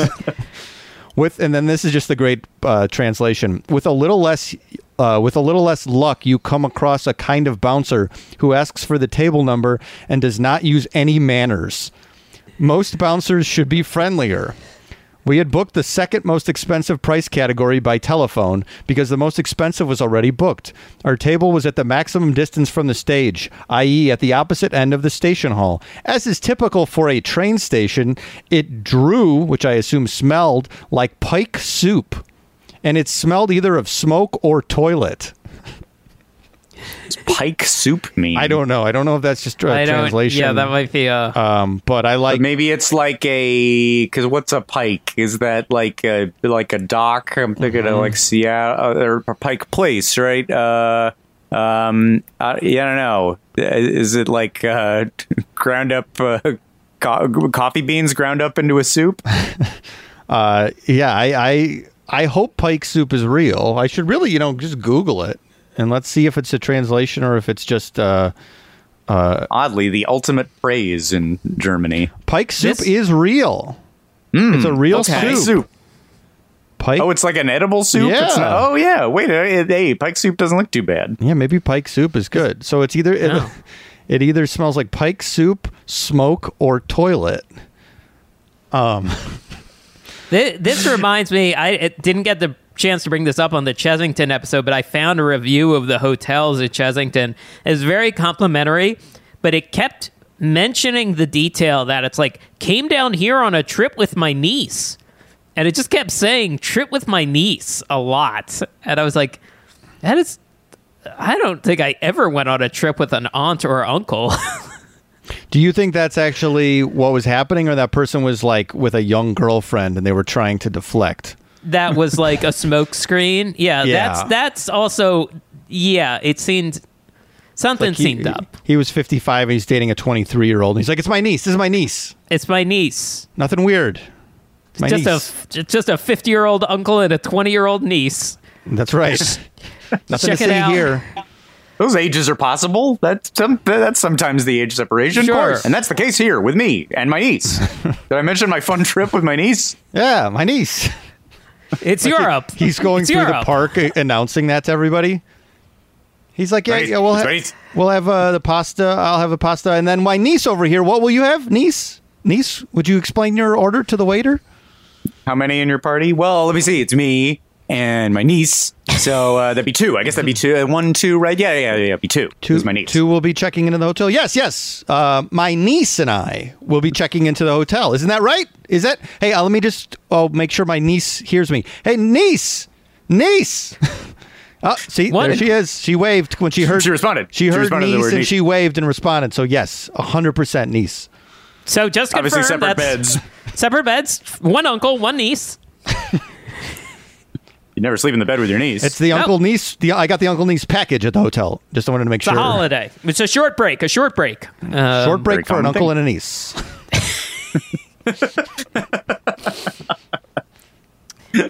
Nothing to see here. Um, can I can I talk about some other shows Yeah, that I've sure. uh, run across? And this is what I'm talking about. That I think these are. I think a lot of these are are gone now. But there was a time where I think you could have seen hundreds and hundreds of of animatronics. And um, you know, maybe we'll start heading into the the truly rip offy zone of uh, Phantasialand uh, because they have a lot of things that are pretty country bear esque, pretty enchanted tiki room esque. I saw videos where it is a bunch of flowers descending from the ceiling, or like a animatronic character on a swing. Um, and I when all these were open at once, I mean, this is peak animatronic, maybe anywhere in the world. Uh, I'm just gonna flip through some for for you guys. Oh. Uh, Oh. This was these guys were open maybe they were going maybe in the 70s. This is pretty old school. Uh, the this is a family of this is a family monkey band. They're they're called D D. I, want to say Klimbinski, I, and I say climb because maybe is it climb because they're monkeys and monkeys climb. Oh, I could right. be pronouncing it wrong though. I'm not sure, but yeah, we got a monkey band here, like homemade instruments, uh, with a banjo and an accordion. I mean, this is really country bear Oh yeah. um, if you keep going down, there's this other one. I, I, I think the name of this is La Scala.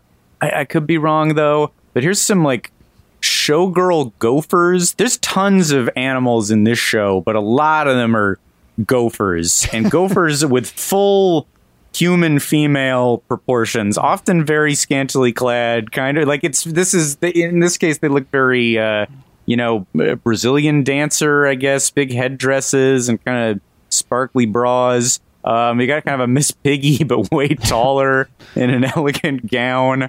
Uh, here you've got Wow, there he looks like another character, of course.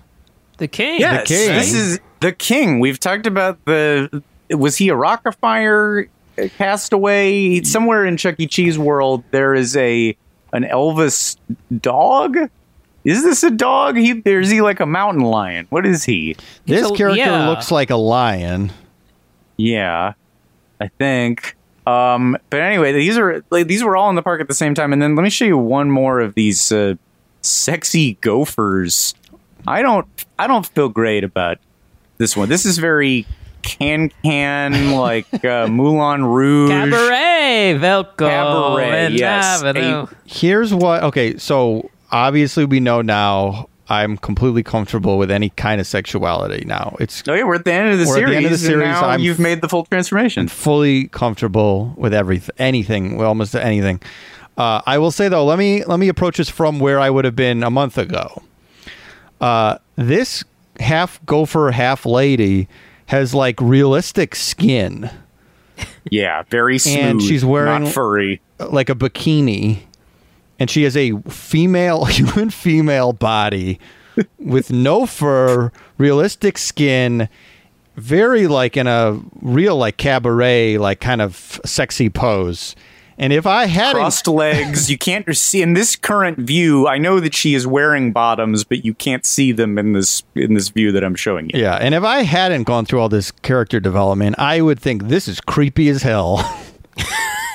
but But in but currently, where do Currently you stand? I love it. I love that this sexy lady gopher is out there doing her thing, celebrating herself and her body. I'm so comfortable with this now. But a month ago, I would say whoever built this has some issues.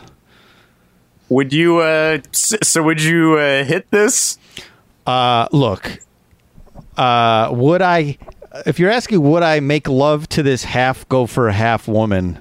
Well, let, you know what? Let's break it down. Let me. I really need to break this down from an exercise. Is this an actual just gopher, or is this truly half woman, half gopher?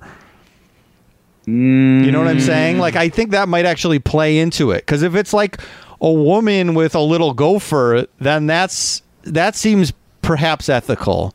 But if it's just a gopher that's like sexy, I don't think I don't think that's imp- I don't think that's ethical at all. Well, she's singing, which is something that people can't do, or I'm sorry, people can do. I had it reversed. People could certainly sing. Gophers typically cannot. So her having the will to sing implies that she is more human and has more of a human brain. Because of like it's just like a lady who went to a Dr. Moreau island and got a gopher face. Then ab- like yeah, let's go, let's hit the town. Like You'll you'll take a niece break. You'll take a short break with a niece with her. You know, this is just my gopher niece. this is my niece with a My niece face. who's a go. This is just my niece who's a gopher lady. Very common. A lot of people have nieces. and A lot of people have nieces who are half gopher. Yeah. So I think I think we would have to fully understand what's going on here. But if it's a Doctor Island of Doctor Moreau situation, then I think I'm on board. So, uh, you would need some kind of um, the, what's the the twenty three and me? What like you need I need you a need DNA uh, kind of an test of some- ancestry DNA sort of thing to find out what percentage gopher because it's some percentage. It's at least five. if this sexy gopher would swab her cheek and send it away, then I could understand exactly what's going on here. Uh, if she was, for instance, just a lady gopher, a real gopher that was maybe like came in contact with some sort of wizard, and the wizard changed the gopher just into this giant lady version, then it's no way. Absolutely not. That is just a gopher that was enchanted by a wizard, and I will not take this gopher on a date. That is, if it was a wizard involvement, no way. I um this you're implying a scenario where this gopher woman is I mean I don't know this for sure, but it seems like it- this is going to take a while to do all this stuff. And Uh-huh. it seems like she's willing to wait for you. Well, I, She's into you and she whatever it takes. If this all plays out over 3 months, if it means uh making sweet love to newly um uh liberated European Mike, then it's worth it. Uh, look, I I appreciate her waiting for me, uh, and I think she'll actually respects that I want to take the time to figure out what's going on here. So if this were all a monologue, you know, Boyz II Men kind of, you know, like this would you you're laying out all the steps of this girl. Let's. Uh, I want to make love, but first it's got to be right. Let me just get a swab, girl. Let me get a swab Let me of that see how cheek, much girl. gopher you are. what's the percentage? Was there a mad scientist that worked on a lady and made her have a gopher face? If that's the case, then I'm in. But I have to know for sure, girl. I've been dreaming about you ever since I saw you sitting on a carousel horse in that German cabaret show. Oh, but here's the thing: if a wizard was involved, I'm out. No offense. We can have our fantasies, but we can't make them reality. If a wizard was involved, Girl, you just took a DNA test. Turns out it's 100% gopher, so that deal is off. 100% that gopher. Go scurry away to your hole. you don't belong up here above the soil. It was nice to meet you, though. we'll, Bye-bye. we'll always have the fantasy, though. Here, have some kibbles. Wow. I'll put some caterpillars in your hole for you. have a nice day. song is just about feeding caterpillars to a gopher. the strangest slow jam ever recorded. um, so you can see that there. Yeah, Or used to be able used to. be able to. many Yeah. years ago. Um, do you guys have any uh, any favorites in Uh, the uh, legacy attractions Oh. you stumbled across? Oh, Legos. Oh, okay. Uh, Hey, well, from, from any time. Well, uh, any just the one- Phantasialand favorites. the one thing PH. immediately that I'm uh, excited about is Mouse au Chocolat. Yeah. Yeah. um, which is we, we I made reference to this. You know, this is a ripoff of the ride vehicle from Toy Story Midway Mania. Down, Yes, the exact same. Exact the double sided, the way the uh, the the little podiums, whatever you want to call it, the little front part and the little uh, the weapon uh, lower down onto you. There's a little ball and a pole on the back of it, and you shoot at a 3D screen. And instead of it just being these weird little cannons on Toy Story, it's like, uh, uh, what do you call these things? The the frosting. I had the same question. Pastry Basters? bags. Pastry oh, okay, bags? okay. pastry bags full. Which, uh, as a child, Yeah. I always was very fascinated and uh, by these pastry bags. I would imagine Jason, you as well. You We're can make them, folks. You can make them real easy at home. If you got Ziploc bags, you just cut one of the corners off. You got your own homemade pastry bag right there. Have you done it? Uh, I had to do it for like yeah, with some school projects. I think I did it because it was also a way to like do adhesive or like decorative like paints and stuff. It's the same idea. Yeah. Um, so But you kept it around at home. You just you fill it up with frosting once a month, and Oh, after school snack too. You know those AP classes, you need that sugar boost. Um, this this ride, and I don't know, I don't know if this is accurate. Reminded me of like Mouse Hunt, the Nathan Lane movie. Yeah, Where they're like- not Yeah. just because it's about mice, but something about the sort of surreal aesthetic of it as well. because like you the 3D um, film element is that you're shooting at like mice that are trying to eat sweets. And you fight them by squirting more chocolate at them. Right, which seems, Seems like questionable. like you're only enticing them to stay. They want that chocolate. So the logic I of this so. ride, They seem to just, uh, from the events of the ride, they seem to just fight back. Like it, it, like Jason prepping for an AP test, it only makes them stronger. right? Uh, the graphics not as good as Toy Story Midway Mania. No. Um, Right. But there's a style to it, and I don't ha- I don't hate it. I don't think it looks horrible. It's fun. There's a very fun little pre-show with a CGI kind of eggy man with a curly Q mustache, and then he transitions into live action. And uh, he's got a big fake Santa belly, so when he sits in the vehicle and tries to pull the thing down in front of him, he has a little bit of trouble. Has a little trouble squeezing in there. Um, there's a lot of whimsy. Uh, there's like the office. There's the office section, which is fun, with like a tired owner of the. I guess is that what he is? Do you know what I'm talking about? Uh, what, what uh, is is um is this a, a, a kitchen or a, a restaurant that's being taken over by these mice? And is he the owner of that? I, think I, think think- I don't know the specific. I think that's what's happening because he's in like an office and it's very like cluttered and he's very like he's you know he's stressed out because of all the mice, uh, Sure, and he, sure. he's showing you how to work the frosting, whatever. I already forgot the name of what is it frosting Pastry bag? pastry pastry bag? bag. Thank you. Yes, he's showing you how to work your pastry bag.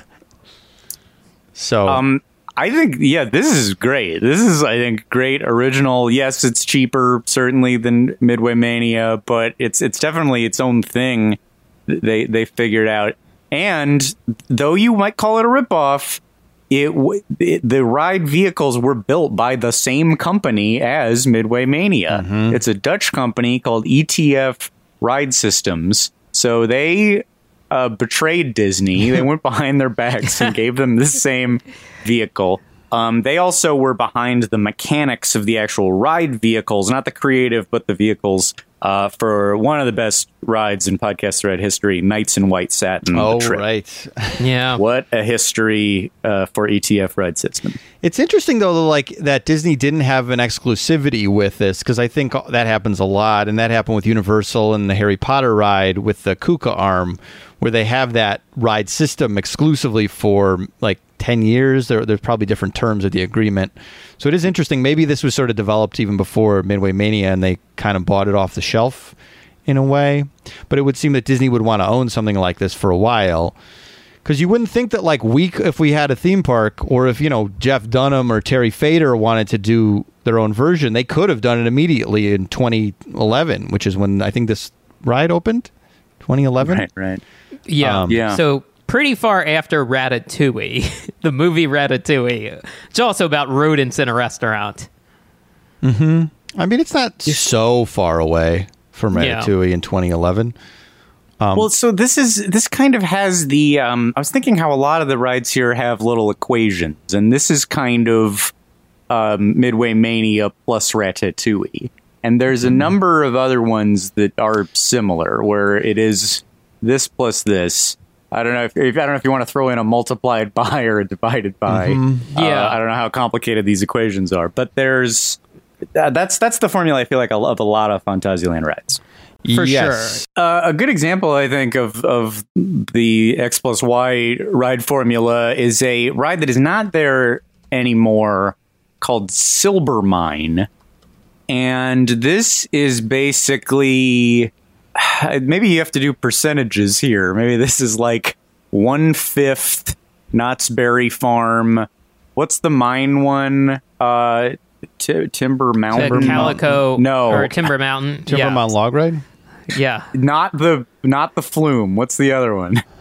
The oh, mine. oh, oh, oh, uh, Calico Mine Ride. Calico Calico Mine Mine Train. Train. okay, all right. Yeah. Uh, okay, so it's part that because it's like miserable, claustrophobic. Uh, you're seeing animatronics in really small spaces, and you feel like you could reach out and slap them. Or if you stuck your hand out, it would get dragged by the rock wall behind you and eventually just come clean off. Um, but then it takes this turn that you don't expect at all because it's called mine. It's silver mine. And then, so then four fifths of the way through, you leave the mine. You go upstairs and you crawl up to a, an area that you'd have to call Pirates of the Caribbean plus Mexico.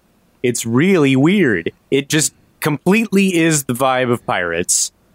And you're in a little Mexican town, uh, and it's got um, something I want to codify. I think you know we like fake rocks, and I, I want to say I think we also like cloth fire. Um, let's just there's, it's not a lot of examples of it, but From, pirates uh, is one of them, and this ride is one of them as well. yes. Um, it's on, uh, is it in um, Spaceship Earth as well? I think there might be some cloth fire. Cloth I don't. I don't fire. recall offhand. I, I want to say maybe it's a small world in little in miniature fashion. Yeah. yes, I think that's fire. right. Yeah. Interesting. Let's say this yeah. here and now. We podcast thread likes cloth fire. Um, I bet there's more cloth fire than we think. Yeah, I think if you had it now that we've put a name on it and we're on the hunt for it, I think we'll start seeing it more and more. A new innovation is steam fire, Steam is, uh, fire. like on um, Big Thunder Mountain. Oh, where you project onto steam Yes. and turn the steam into fire. Exactly, and then they already had, sort of had that effect on the Indiana Jones in Japan when you get oh, to that. it blows the ring. Yeah, yeah. So, so steam fire as well. A, a big, we're big fans Yes. of. I think. Also a fan of steam fire. Yeah, yeah. Uh, we, I guess you could call it all fake fire, but you do need to delineate between the two, and maybe three. There might be multiple multiple types. We'll we'll But figure it out. multiple types. Yeah. Yeah. Um, anyway, this ride is crazy. Uh, people should watch ride throughs of it. Um, it's just like I it, it's so much of the vibe of pirates. It's almost impressive that you could take you could capture the the elements of what pirates is despite moving it over to a different theme. In this case, a little Mexican village because it's debauchery. Uh, it's you know. It has it's things on fire. It's antics with the animals that are too close to houses. There's a woman chasing a donkey out with a broom. Um, th- there is even in this ride literally a dirty foot pirate. You go under a bridge, and there is a guy with a bottle up there swinging around, and you pass right under his foot. They do it, all. it's really the difference is it's like uh, mashing up versus like rip off. It's like a girl talk version of a mashup where it's like, yeah, the all the elements kind of work. I can see where they rip. This is exactly the same thing as this thing, but they've now recontextualized it, and I can't be mad. This is kind of cool. and they did. It, they're at least. It feels at least half the budget. Like maybe Right. not more than that. And they're jankier animatronics for sure. They do less. We're not even close to Jack Sparrow territory. But uh, I, I don't know. I give. I, I found this thing charming. Yeah, I like all of the things I kind of find like they like it they made it work with the budget and I'm not mad at the ripoff. I can't be mad at the ripoff. Are we, Jason? Do you feel the same way? I don't know why. It doesn't almost doesn't make sense that we were like uh, upset in a way for Universal Studios, but I kind of love that they just stole all this Disney stuff. but did their I- own thing. yeah, well, I, and honestly, it's enough of a trend that I thought you were setting up a, a transition to a different ride, to the ride uh, Geist Geister Rikscha. Yeah. Which- a rickshaw? Well, rickshaw, uh, yes, because the the literal translation is ghostly rickshaw. Uh huh. And this is very haunted mansion to the point of it appears to be doom buggy capsules. A ghost follows you home, but the big big difference is that it appears to be as if Germans interpreted Chinese ghost stories. Yeah. Yes. because it's in the Chinatown section of the park. Scott, the ride you were d- uh, discussing is in the Mexico section of the park. Uh, the lands, of course, Mexico, Chinatown, mystery, fantasy, Berlin, and deep in Africa. Wow. that are the lands in this park. Is It every is- theme park in Europe a Nations of the World theme? I feel like so many of them, this is what they do.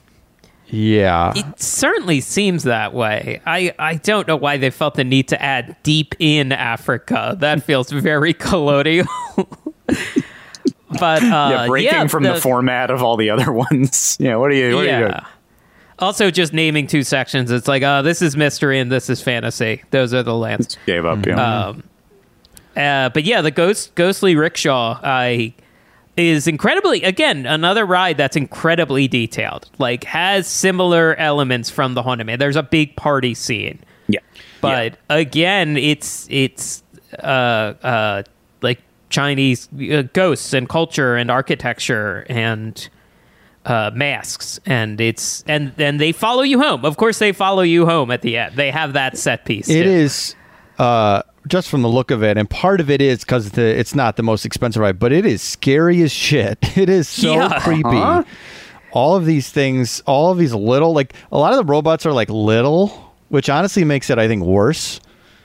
Mm-hmm. It almost like distorts your view of reality, and Like you're like, little creepy guys. yes, and it's like the skeleton. It's like little skeletons, and you're like, ugh, like I uh there's a on their website. Is this one still open? I want to say it's still open because I saw. I feel like I saw something Yeah, on their I website. believe Okay, so. Yeah. Um, they, they their official literature calls it Europe's longest underground ghost train, which seems like an attack on something else. Like, is there a specific thing in Portugal or Finland that's in their sights making some claim that's like 500 feet shorter?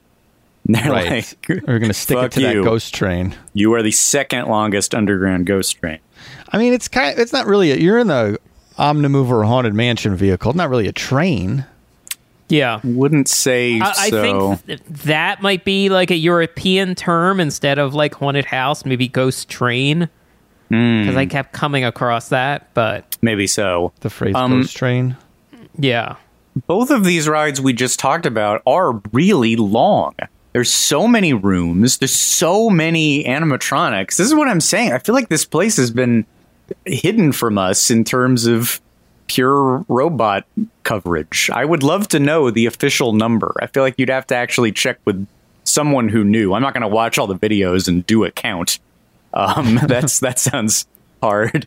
Um, but I like it's it's crazy. I give them I, that's a lot of what we're after. I think is robots as opposed to screens. And oh my god, so many. Yeah, I was shocked because I uh, outside of. Yeah, I'm trying to think. I don't think any other. I mean, it's more robots than Universal, Yeah, and for like absolutely. all you like any, you know, any era of Universal, it feels like. um, it's a little more limited in another attraction that's not there anymore, um, called a thousand and one knocks, uh, like nights, and um, I mean the equation here. Maybe let me just instead let me let me break it down. Like, uh, okay, this is a ride where you climb on a suspended ship like Peter Pan, uh, where you're where the track is up above you, but it starts in a fake rock cave like the Matterhorn, and then you leave the cave and you spend a full minute outside looking over other rides in a very storybook land fashion. But that whole time you're slowly approaching the mouth of a dragon and then you go inside the dragon where you're in a different scary type of cave that's more like Mr. Toad Hell, where it's red scary caves. And then you end up looking at a bunch of miniatures that are like the size of the Sleeping Beauty dioramas, but the miniatures are telling stories of Arabian Nights kind of stuff. It has a vibe a lot like the Sinbad ride mm-hmm. in Disney Sea. That's like five things all in one, which is enough to make it completely its own original thing. This is a really cool ride, I think, or was. Yeah, it's like when you see those videos with Quentin Tarantino's references in his movies, and there's 50 other movies, and you go, oh, he's stealing a lot, but he's taken them all and made a different thing out of them, I guess. Mm, in a blender. Yes, exactly. Right. Um, I yeah, this this thing's cool as hell. I don't know. I uh, I just think they they took things to new levels. Um, I uh, I don't know. I'm just just charmed by this place. Yeah. Now, some stuff is just there is one thing that is an exact photocopy uh, in the sense that it ran at a lot of other parks. And oddly enough, this is not buried on the website. This does get a decent uh, link on the attractions page. Uh, I'm talking about Pirates 4D. Pirates 4D is a 4D movie starring the great Leslie Nielsen and er- Monty Python's Eric Idle. theme, theme park legend Eric Idle also. Theme park legend Eric Idle. Yeah. And um uh so I looked a little into the make so this was produced by Busch Entertainment Corporation, the entertainment uh wing of the Anheuser-Busch company back in the 90s. Who, of course, at the time ran Busch Gardens and SeaWorld. At the moment, I believe just Busch Gardens. But they produced this string of 4D movies that would just play almost on a circuit of it would play at Busch Gardens and SeaWorld places, and then they'd license it to other places. Uh, movies like Haunts of the Old Country, and something I am very interested in, uh, not least of which because of the people involved, R.L. Stine's Haunted Lighthouse, a 4D movie starring Christopher Lloyd Huh? writ- written uh, starring Christopher Lloyd, Lea Thompson, and Michael McKean. Whoa. So uh, I, that one we might have to dig into a little more. Yeah, we haven't done any of these lesser, uh, more overlooked uh, theme park 3D. Yeah, because every now and then people do. I believe I saw either Pirates 4D at Busch Gardens Williamsburg, but I'm pretty sure I saw Haunts of the Old Country. But they would just like they they spent a chunk of money to make these movies with like you know big stars in them. I believe- uh, Pirates 4D also played the Wisconsin Dells. Michael, I believe uh, Eric Idle wrote Pirates 4D. I think that's What? possible. I believe I read that. I could be wrong. Wait, and but I believe guys, that. uh, uh, Stine's Haunted Lighthouse was directed by Joe Dante, Yes. director Wow, of Gremlins really? that we just covered. Were you building to that fact? I'm sorry if I jumped on it. Well, well, I another one interesting to me. The writer of Haunted Lighthouse is Sam Hamm, the writer of Tim Burton's Batman. What? Mm-hmm. Crazy. This is, wrote these are uh, a short run of uh, Batman comics that introduced the har- character of Henry Ducard, uh, Batman's mentor, that I believe Les- uh, Liam Neeson plays for some of Batman Begins. well, you yeah, he's not real. It's a fake out. he's not really; it's a fake out. Yeah. Raz Al Ghul, as they say. Even though I always thought it was Ra's al Ghul because of the animated series, but that's another podcast. Yeah. But that's another podcast. Yeah. So so there's some interesting stuff in the Busch Entertainment Corporation uh, Yeah. pipeline. We gotta 'Cause do I- these. That's a full. We got to do all of those. Yeah. Um, And Pirates. the, yeah, go ahead. Go ahead. Well, I was going to say uh, the other thing about Pirates 4D, the plot is one of the grimmest things I've ever heard. yes, do tell. so, uh, uh, Leslie Nielsen is the captain of a pirate ship, and right at the beginning, he says, Ah, I have not returned to Pirate Island in five years. And as they arrive on Pirate Island, they start falling into like comical, you know, slapsticky traps. And it is revealed the previous crew of this ship was left to die on Pirate Island. And the survivor was a child who has laid all of these traps to get his revenge, and in the end ends up becoming the new captain of the ship, Captain Davy. It's a child's revenge. It's a Home Alone pirates yeah. Because they wanted a lot of antics. I mean, it's a lot of like cannonball shot at the screen, door hitting people, flying. Leslie Nielsen flinging a door open and hitting someone in the head. Sure, sure. But if Home Alone had an extremely dark backstory, like if the if the uh, you know sloppy bandits, what are they? The wet bandits. Wet bandits. Wet Well, they change. They I change. Sloppy bandits Yeah. is good too. I What like are they the in the sloppy second? Wait, what what else are they called? Uh, yeah. What are they? Aren't they the? The feathery bandits, the tarred bandits. Why am I having a problem? People are. This is another one. They're yelling. Wet bandits in which one? They're in the Alone first 2. one. They're wet bandits. Sticky. Sticky bandits. Sticky bandit. Yes. They all right. I got it. I did the yelling for the audience.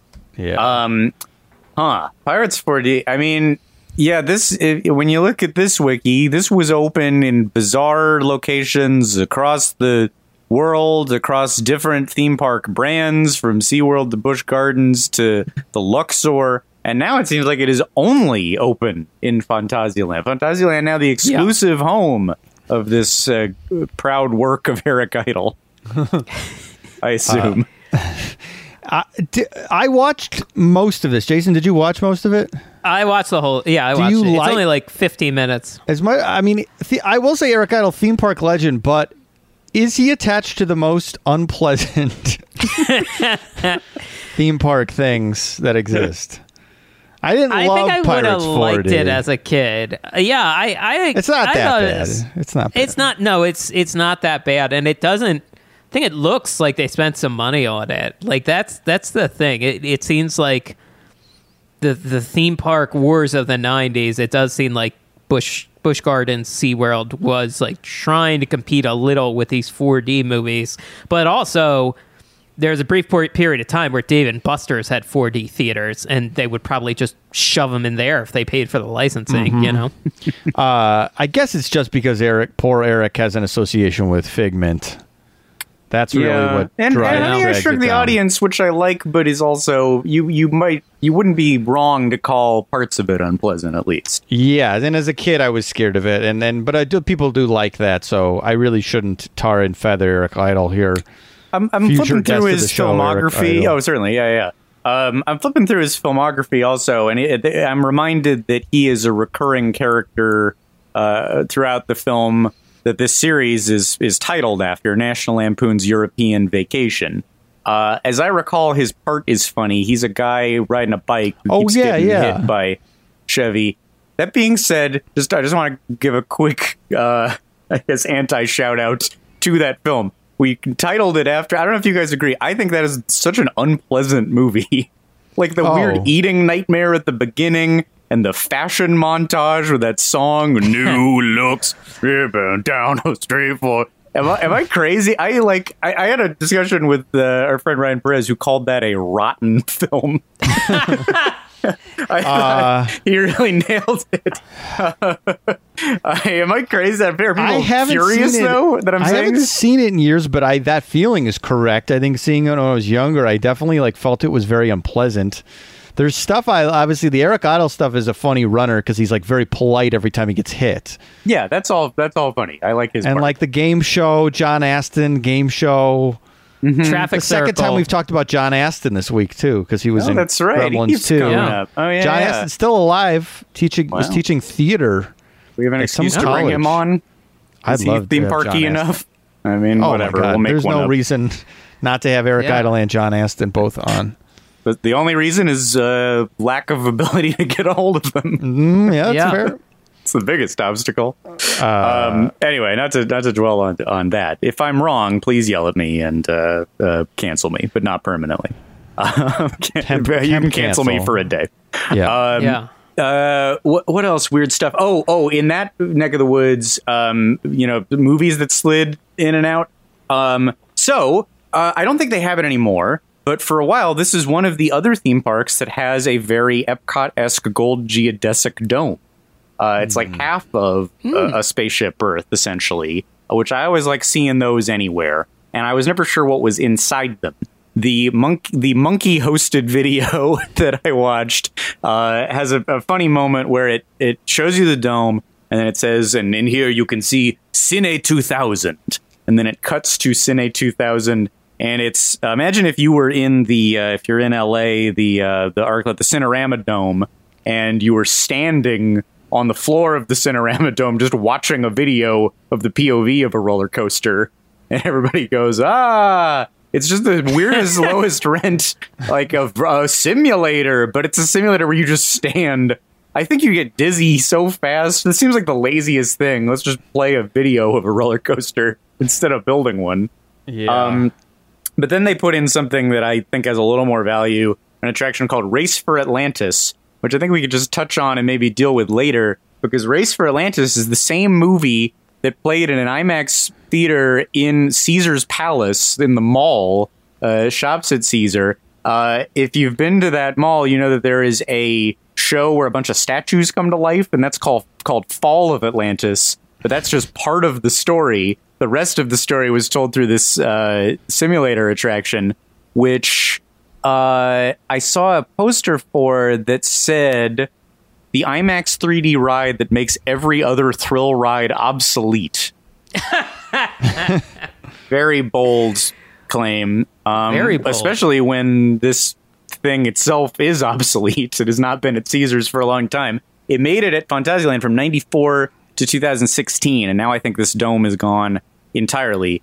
Uh, I think we should loop back around to this one because the uh, I think aesthetically it's very interesting from what I watched. I it's a it's a very um, it feels like Flight of Passage meets Star Wars prequels. It's a very like odd fantasy design scheme, and I'm also intrigued because it has a villain named Ghastlius. and I would I would like to know more about Ghastlius, but we I could lo- do that yeah. as part of some Vegas block. Oh, but anyway, yeah. it was it was here too, and still open in France, I, I believe. So it's still still hanging on. But yeah, Ra- Race for Atlantis, I'd love to uh, dig, dig into more. yeah, that sounds great. Um, I'd like to talk about while we're talking the magic of the movies.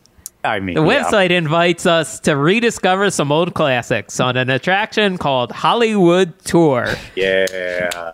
I mean, Now- this is the star of the show, I think. this is this might be the pièce de resistance of this this park. Look, does it have some maybe some of the best roller coasters in the world?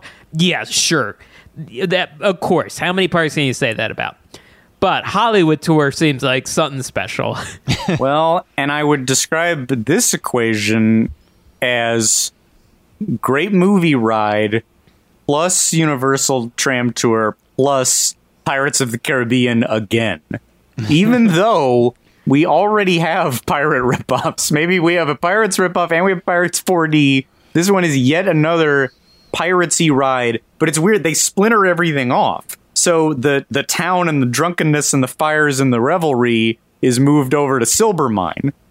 This ride Yeah. just uses the caves essentially. It starts in the caves. They're more well. It's and it's also a mix of the Rainbow Caverns, which is now attributed at the start of Big Thunder. It's all of that at the same time because it's the Pirates Caves, but they're now like rainbow, much like that scene at the on the hill lift on Big Thunder. Absolutely. And and a lot of these elements also show up in a different ride in this park called Chiapas, which is an incredibly steep log flume that ends in like an Aztec temple where it appears a, a party is happening. it's like yeah that ride looks great um Yeah. yeah it's it's like a um it- I, I saw it on their site as a mexican archaeological site so i think you're uh, you know they're digging for artifacts or something but then there are a bunch of uh, statues or busts that all light up with lighting effects and music and that's a ride that like it, it has a backward section and then flips around to go uh, front facing again like the norway ride steepest log flume in the world In the I world, believe. yeah. It's got kind of that double bounce like the Dudley Do Right ride. That ride that looks just uh, uh, le- legitimately fantastic. As does uh, River Quest. Just to give that a shout, this looks like a, a pretty unique rapids ride where you know most rapids rides are sort of rustic or it's you know it through it's through the forests or you know, the, you know cedar kind of area. This is like you're in some scary tower and there's a big cyclone on the top of a building and there's an elevator that delivers you to a drop. That, like again, just super unique. These water rides seem really awesome. But didn't want to take away don't want to take away from uh, from Hollywood tour Hollywood tour. Yeah. which has a also a, a, I, I, what I would describe as a plus up from Pirates, where clearly the drop is based on Pirates, and you go into a cavern right after. But as you're barreling down the drop, you're heading towards a wall of water, mm-hmm. and it moves out of the way at the very last second before you land. Like if they put that in today in our Pirates, you'd say that's great. That's a huge improvement. Yeah, that is. And even if they like, I guess I mean there are different colors in the rocks. I was gonna say if they made the little more colorful rocks, you wouldn't be mad either. I don't think. Yeah, you can light that up. That'd be cool. Um, yeah. that is a that is a neat little trick. It's much better than the now gone. Ah, but they do tell tales with seeing, uh, you know, who it's not. Blackbeard or Davy Jones. It would switch every now and yeah, it's usually Davy Yeah. Jones, but then they threw Blackbeard on for like the fourth movie, which we just watched. And it's really like you got Ian McShane, and like you're not going to use him that much. Okay, all right, movie. then. Yeah. Very strange. I don't think I think there's things about the refresh that I like fine. Um, but that's not one that always felt very plotty. That felt like let me let's just like stamp some exposition. You mean the you, the bar the addition of but, the but mist they and do tell ta- the, yeah, it sucks. It's Yeah, like well, it's like we have to like re-explain, and it's like I'm, so, I'm really glad that's gone. That's like of all the things to take out. I think that's the thing to take out. Oh yeah, and the new thing they put in is little a nice little fun thing. Oh, a nice a great, skeleton. But, a great Yeah. illusion. Obviously, Yeah. probably done pretty cheaply, but still pretty effective, and does a little uh, narrative kind of explanation, sort of of what is going on in the ride. Yeah, which I yeah, like. Actually helps ease you into the world. Yeah, uh, um, uh, yeah, super cool. But Pirates, I think, might still rank behind Hollywood Tour as the the best uh, cavern-born boat ride because. Unlike, all right, so you're in caverns, and you know, do you go see some skeletons and some ships and stuff? No, you see a lot of nothing for a while, and then you see a 1950s film crew making a movie. It's Yes. so weird. It's I so don't. Why are we in caves for this? I, it, Yeah. uh, yeah. Is I don't know. Is the cave is supposed to be a set? Oh. I mean, I think at some point you you go onto a set like the big one with the big thing that like stuck out to me, and I, I forget if it's the first or second scene you see, but you come around the corner, there is a helicopter going up and down, then there's a cowboy shooting a gun, then over to the left there is like a film crew. And then you straight ahead, there is a giant spider. So it's a cowboy shooting a gun at a giant spider. The, uh, I have no idea what the helicopter is doing. Did Jon Peters have something to do with this ride? Is my question. it's the scariest uh, villain, uh, giant spider, scariest bad guy. And the, His kill, the, touch. the, and the scariest killer in the animal kingdom. Mm, yeah. If there's cowboys, If You you, gotta if you don't know what we're talking about, Kevin Smith has a story about Jon Peters, the producer, trying to get a giant spider into a Superman movie, and eventually uh, he got a giant spider into Wild Wild West, which was Yeah. a Yeah. robot spider. and if you want to hear that story, take 25 minutes and have the words "fuck" and "flick" a bunch more. That's right. Check out Kevin Check Smith's it out. Uh, what else? Uh, say, speaking of directors, right at the top of it, you see a really miserable, dead-looking Alfred Hitchcock. is that what that's supposed to be? I had that written I down. think so. Yeah.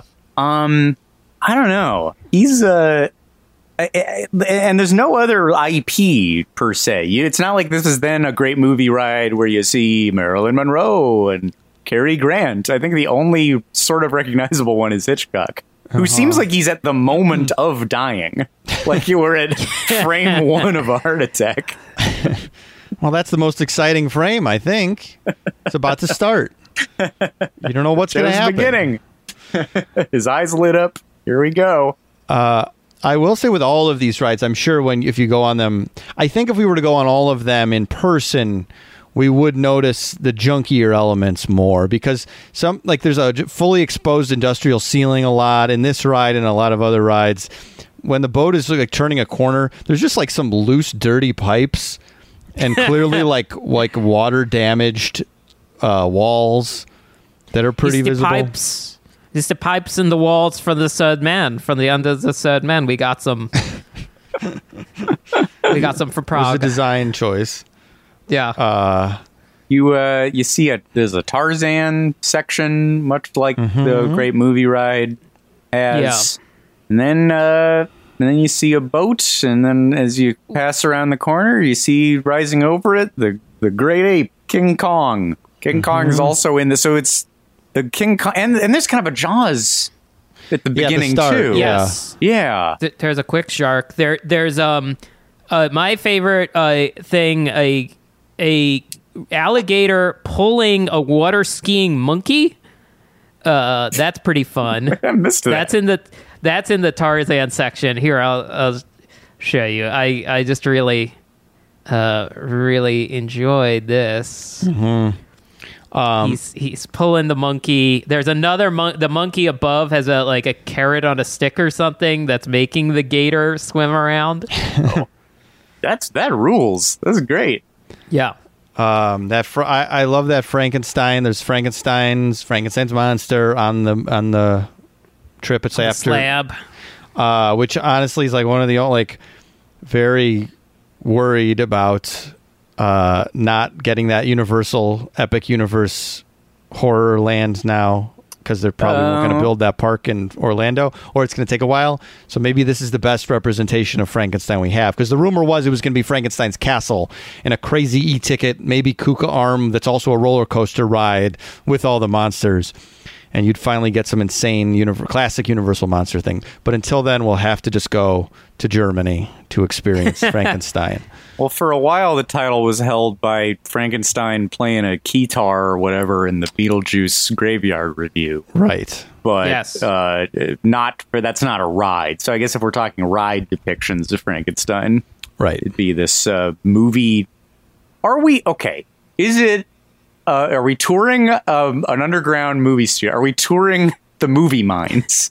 Is that what it is? Or is this like a magic cave where all your movie dreams come to life? What what is it?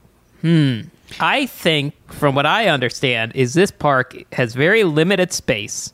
So they have built the longer dark rides underground underneath other attractions. Oh yeah, And this is under another ride. That's right.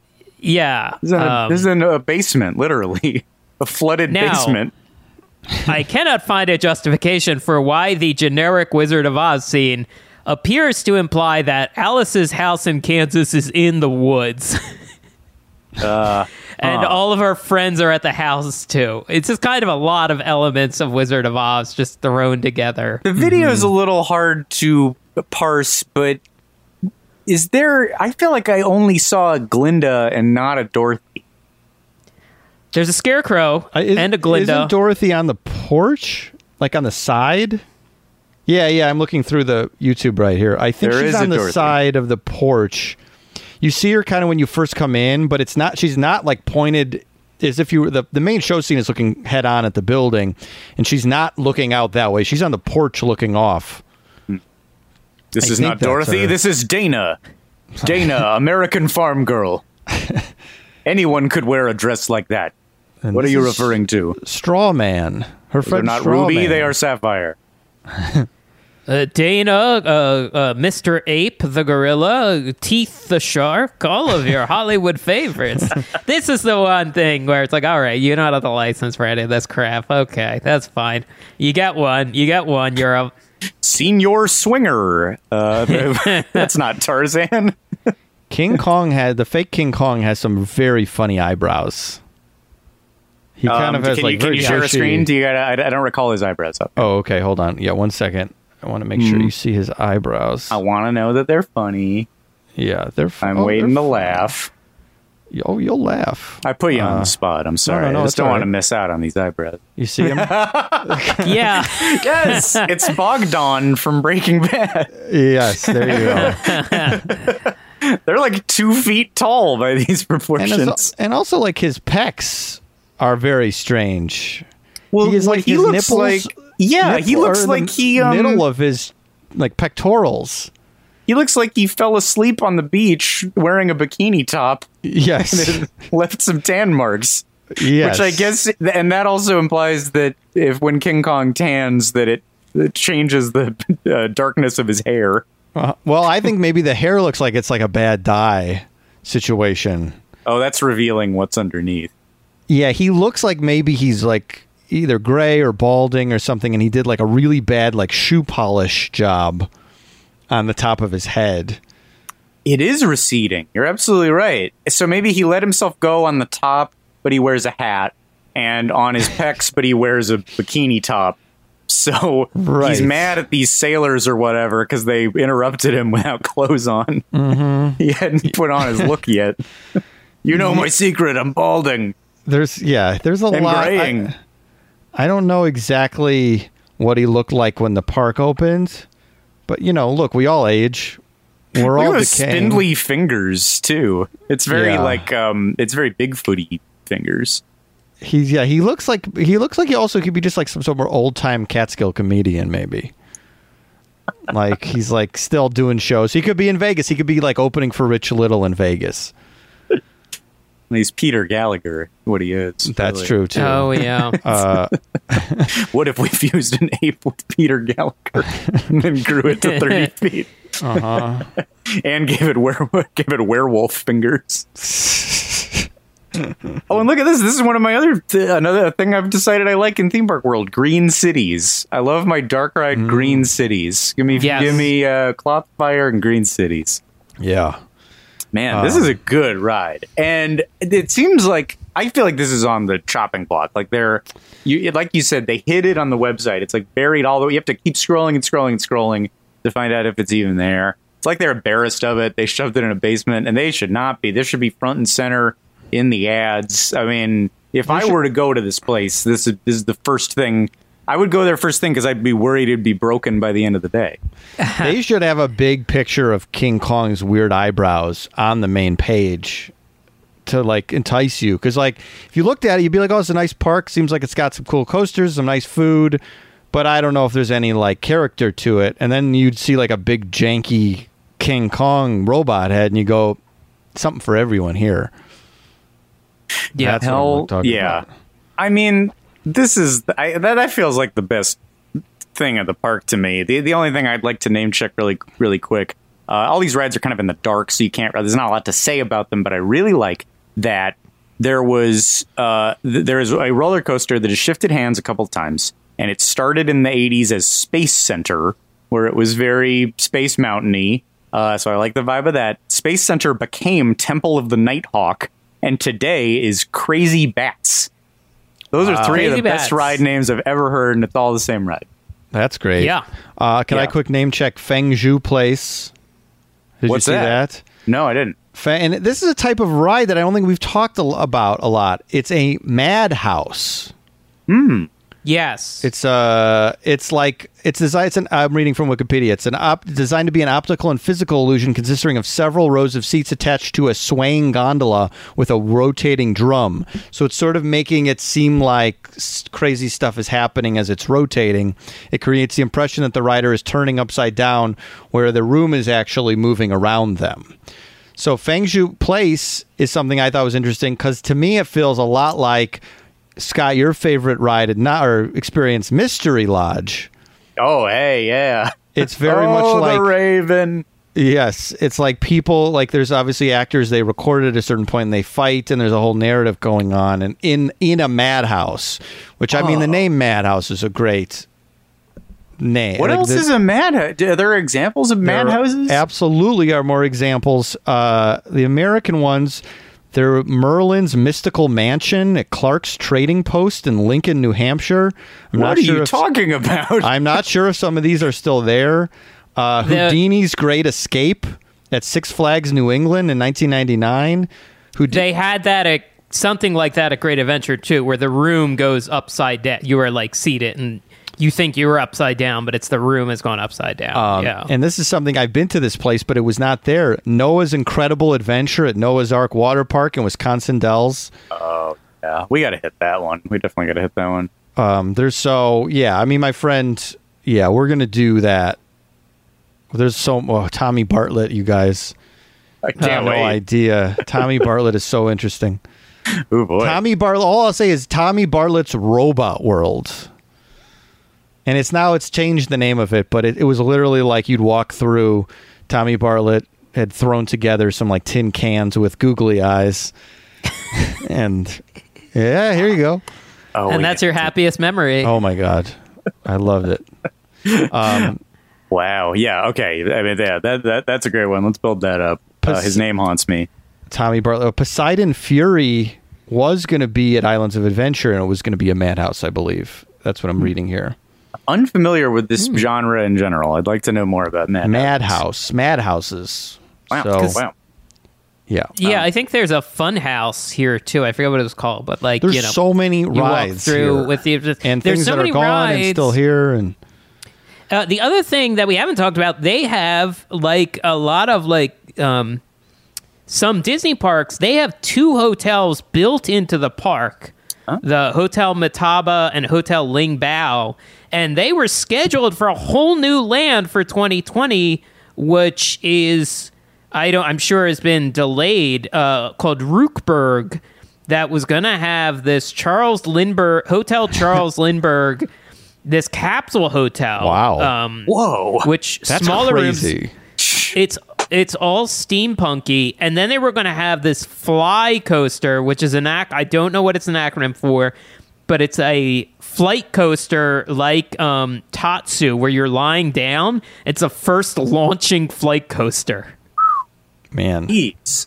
With a hotel built into it? And, oh my With- god. This with a and the, the like coaster would go by like the patio the upstairs like roof deck or something now would i have maybe not uh, named it after the aviator who flew to germany to get a medal for hermann goring yeah i might have gone with amelia earhart but that's just me what are you gonna do well, you're not. We're not in charge of anything You yet know. until we get it employed by uh, Dunham or Fator. yeah sure called Fatorland. Until we all come up with Fatorland, we'll get some advice. We'll, we'll get some counsel from Jon Binkowski of Hard Rock Park before too.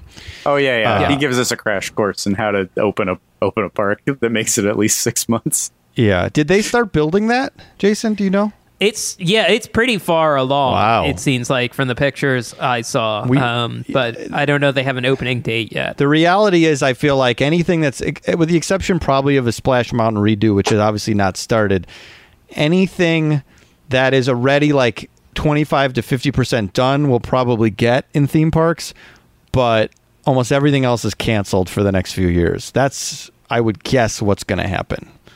I think so. I think that's accurate. Nintendo Um, Land, though, construction out here for us, still moving along, though. Yeah, Still we're, we're along. very lucky, and they were like they were going to open Secret Life of Pets like the week of. Yes. We were, Yeah. you know, it was a funny moment. Was uh, um, it, we I, I keep like a document of uh, episodes that are coming up, and like, well, around this week we'll do Secret Life of Pets, and around here we'll do Marvel. Uh, the pandemic starting and need deleting those from the. Uh, won't be uh, needing those. Uh, but How about a Europe trip? That could be uh, different. That's something else we could do.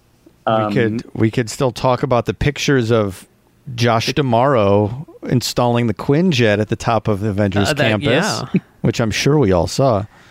Well, my favorite thing of like the Quinjet has been placed at Avengers Campus, except the fact they're all standing in dirt pathways. It's like you have not you have not paved the walkways yet. So let me know when cement arrives. yeah, let me know when the water is hooked up.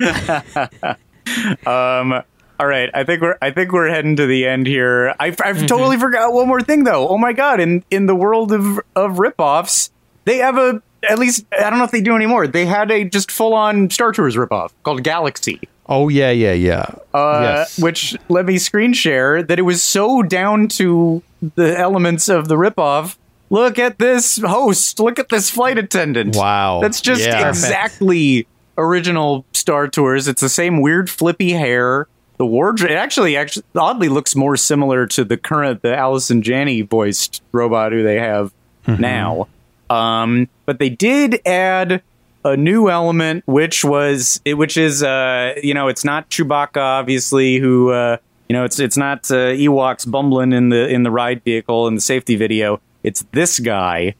Um, who looks like kind of a green Michelin man. Um, Yeah. Or like they took a, a sumo wrestling novelty suit and threw a uh, coat of green paint on it.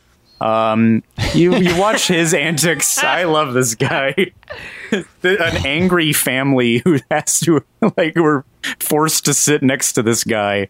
Who, by the way, let me check my notes. Oh yes, he is uh, Alex from Galax. Is the name of this Wow. fella? Alex from Galax. Love Alex from Galax. Um. Yeah, big puffy arms. This girl is so pissed off to be next to Alex from Galax. Um, it- as much tension as if you were being taken along a, on a false Nice trip. um, yeah. Anyway, so much crazy IP. Alex from Galax. It, it it goes on and on. So many robots. This place is absolutely insane. And, uh, And, I think a and we, I mean, I've seen. Look, there's there's been some criticism of us. Look, we're not going to be able to get to everything. We uh, we haven't been to these places.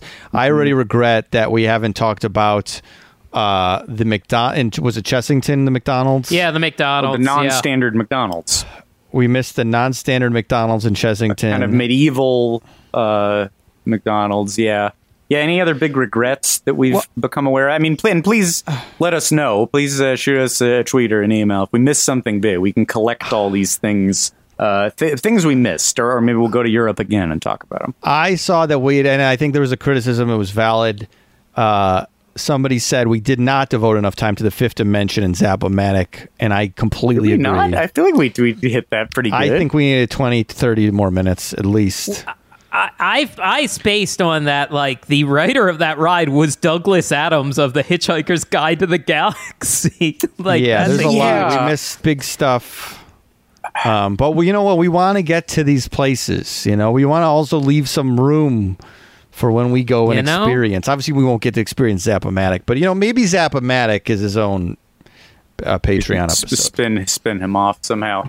Well, I mean, maybe that that brings me to sort of a um, an overall question uh, for you guys. Uh, some of these things in the are in the past, so you got to take them off the table. But of the places that we have discussed here on the main feed or the second gate, uh, um, you know, Alf, Alf and Gremlins we can't do, but that that leaves five five places that currently exist. If you could only go to one of the five, uh, which one would you choose? Okay, uh, I want to work through my my. I want to show my work here a little bit. I think Chessington, if they still had Professor Burp and Zapomatic, that's high up on the list. The problem is they're gone. That one suffers a little more from the, the really cool things are in the past, as charming as that park seems and that Right. Ride. But yeah, might be with you. and the dumpy and the dumpy, you know, movie land, movie world. It's fun. Yeah. I'd love to be there. I'd love to be there right now eating that club sandwich that they were advertising. I'd love that. But The Dakota stick. oh my god, I'd love to get one of those Dakota sticks in my mouth. Um, and then learn a little bit more about the male anatomy.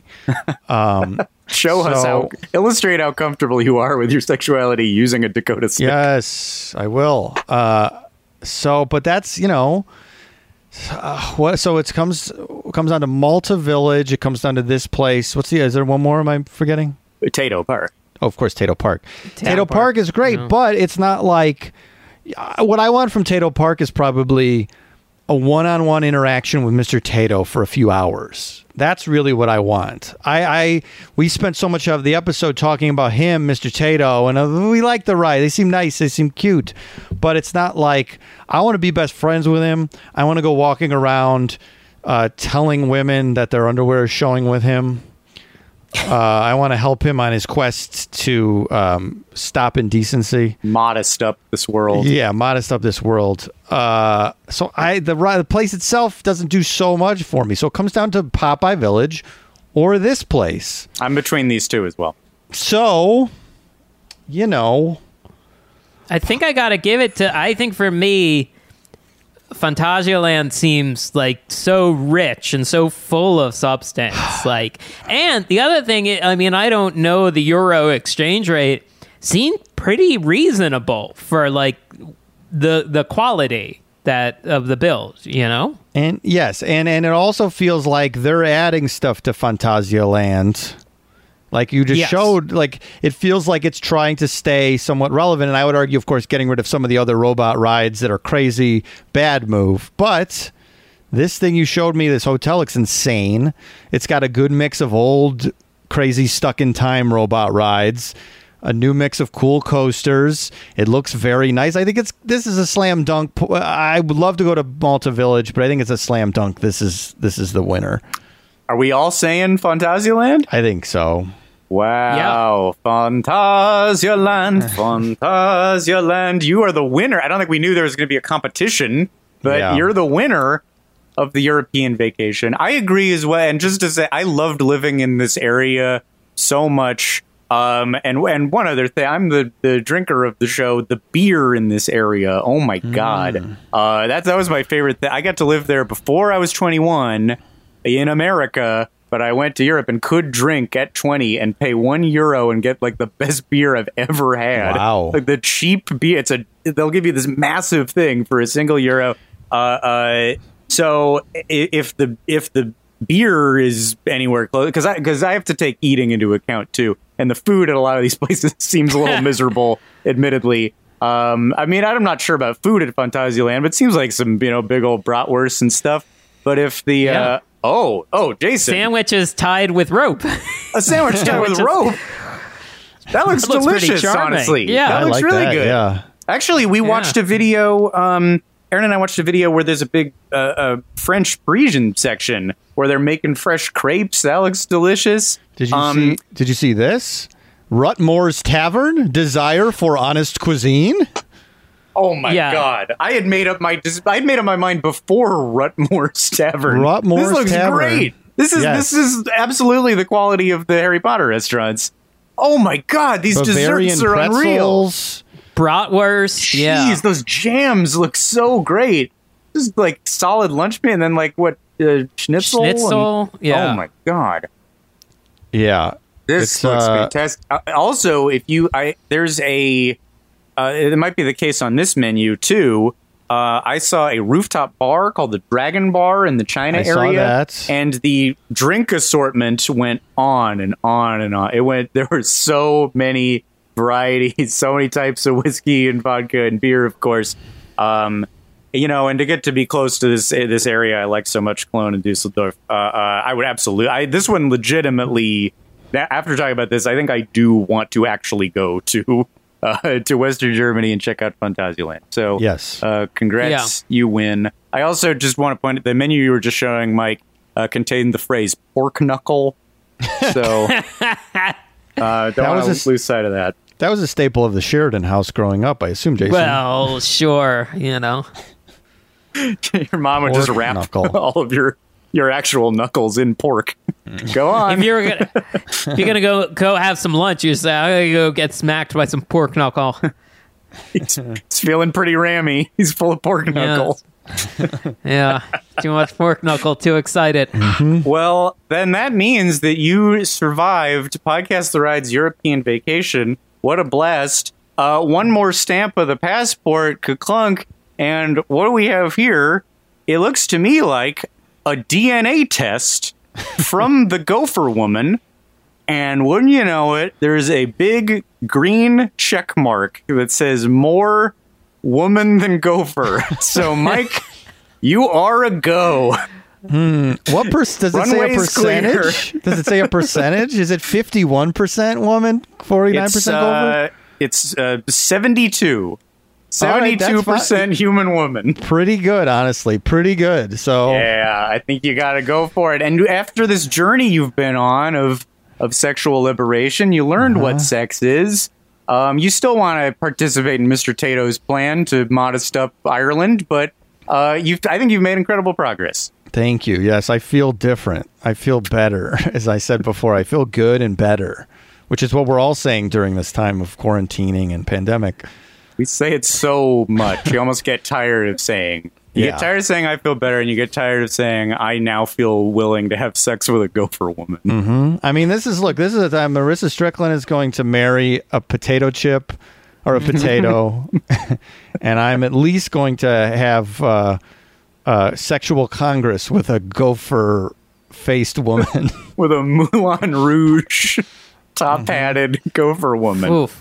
We So have we've made. all- yeah, so a lot, much lot's progress happened. here. A lot has happened. Yeah, uh, it's been a special time. It's been a special month, and uh, uh, thank you all for listening. And let me just say, uh, you, you're going to want to remember this time. You'll, you're going to want to hold on to August 2020 and all of our growth uh, uh, for as long as possible. And that is why you've you've noticed these stamps that we've been getting, and these are not just for us; they are also for you. If you go to our TeePublic, we are now offering a sticker set of all of the passport stamps. It's they're less passport stamp and more uh, uh, uh, trunk stamp. What'd you call them, Jason? Like, like I what'd you- called them like steamer trunk stickers. Steamer That's how you used to stickers. You see all the the trunks back in the day. It's stickers from traveling around the world on them. to show all of the places that you've been, just like Robert Evans used uh, af- when he was carting around a bunch of cocaine and a non-existent letter from Henry Kissinger. Um, so we're tributing uh, these great trunks in this great era and this great series, uh, and you can go find all of those on on our TeePublic as as a set. Just to recap, uh, you'll get the the logo for the series made by uh, Erin Gairdner, my lovely wife.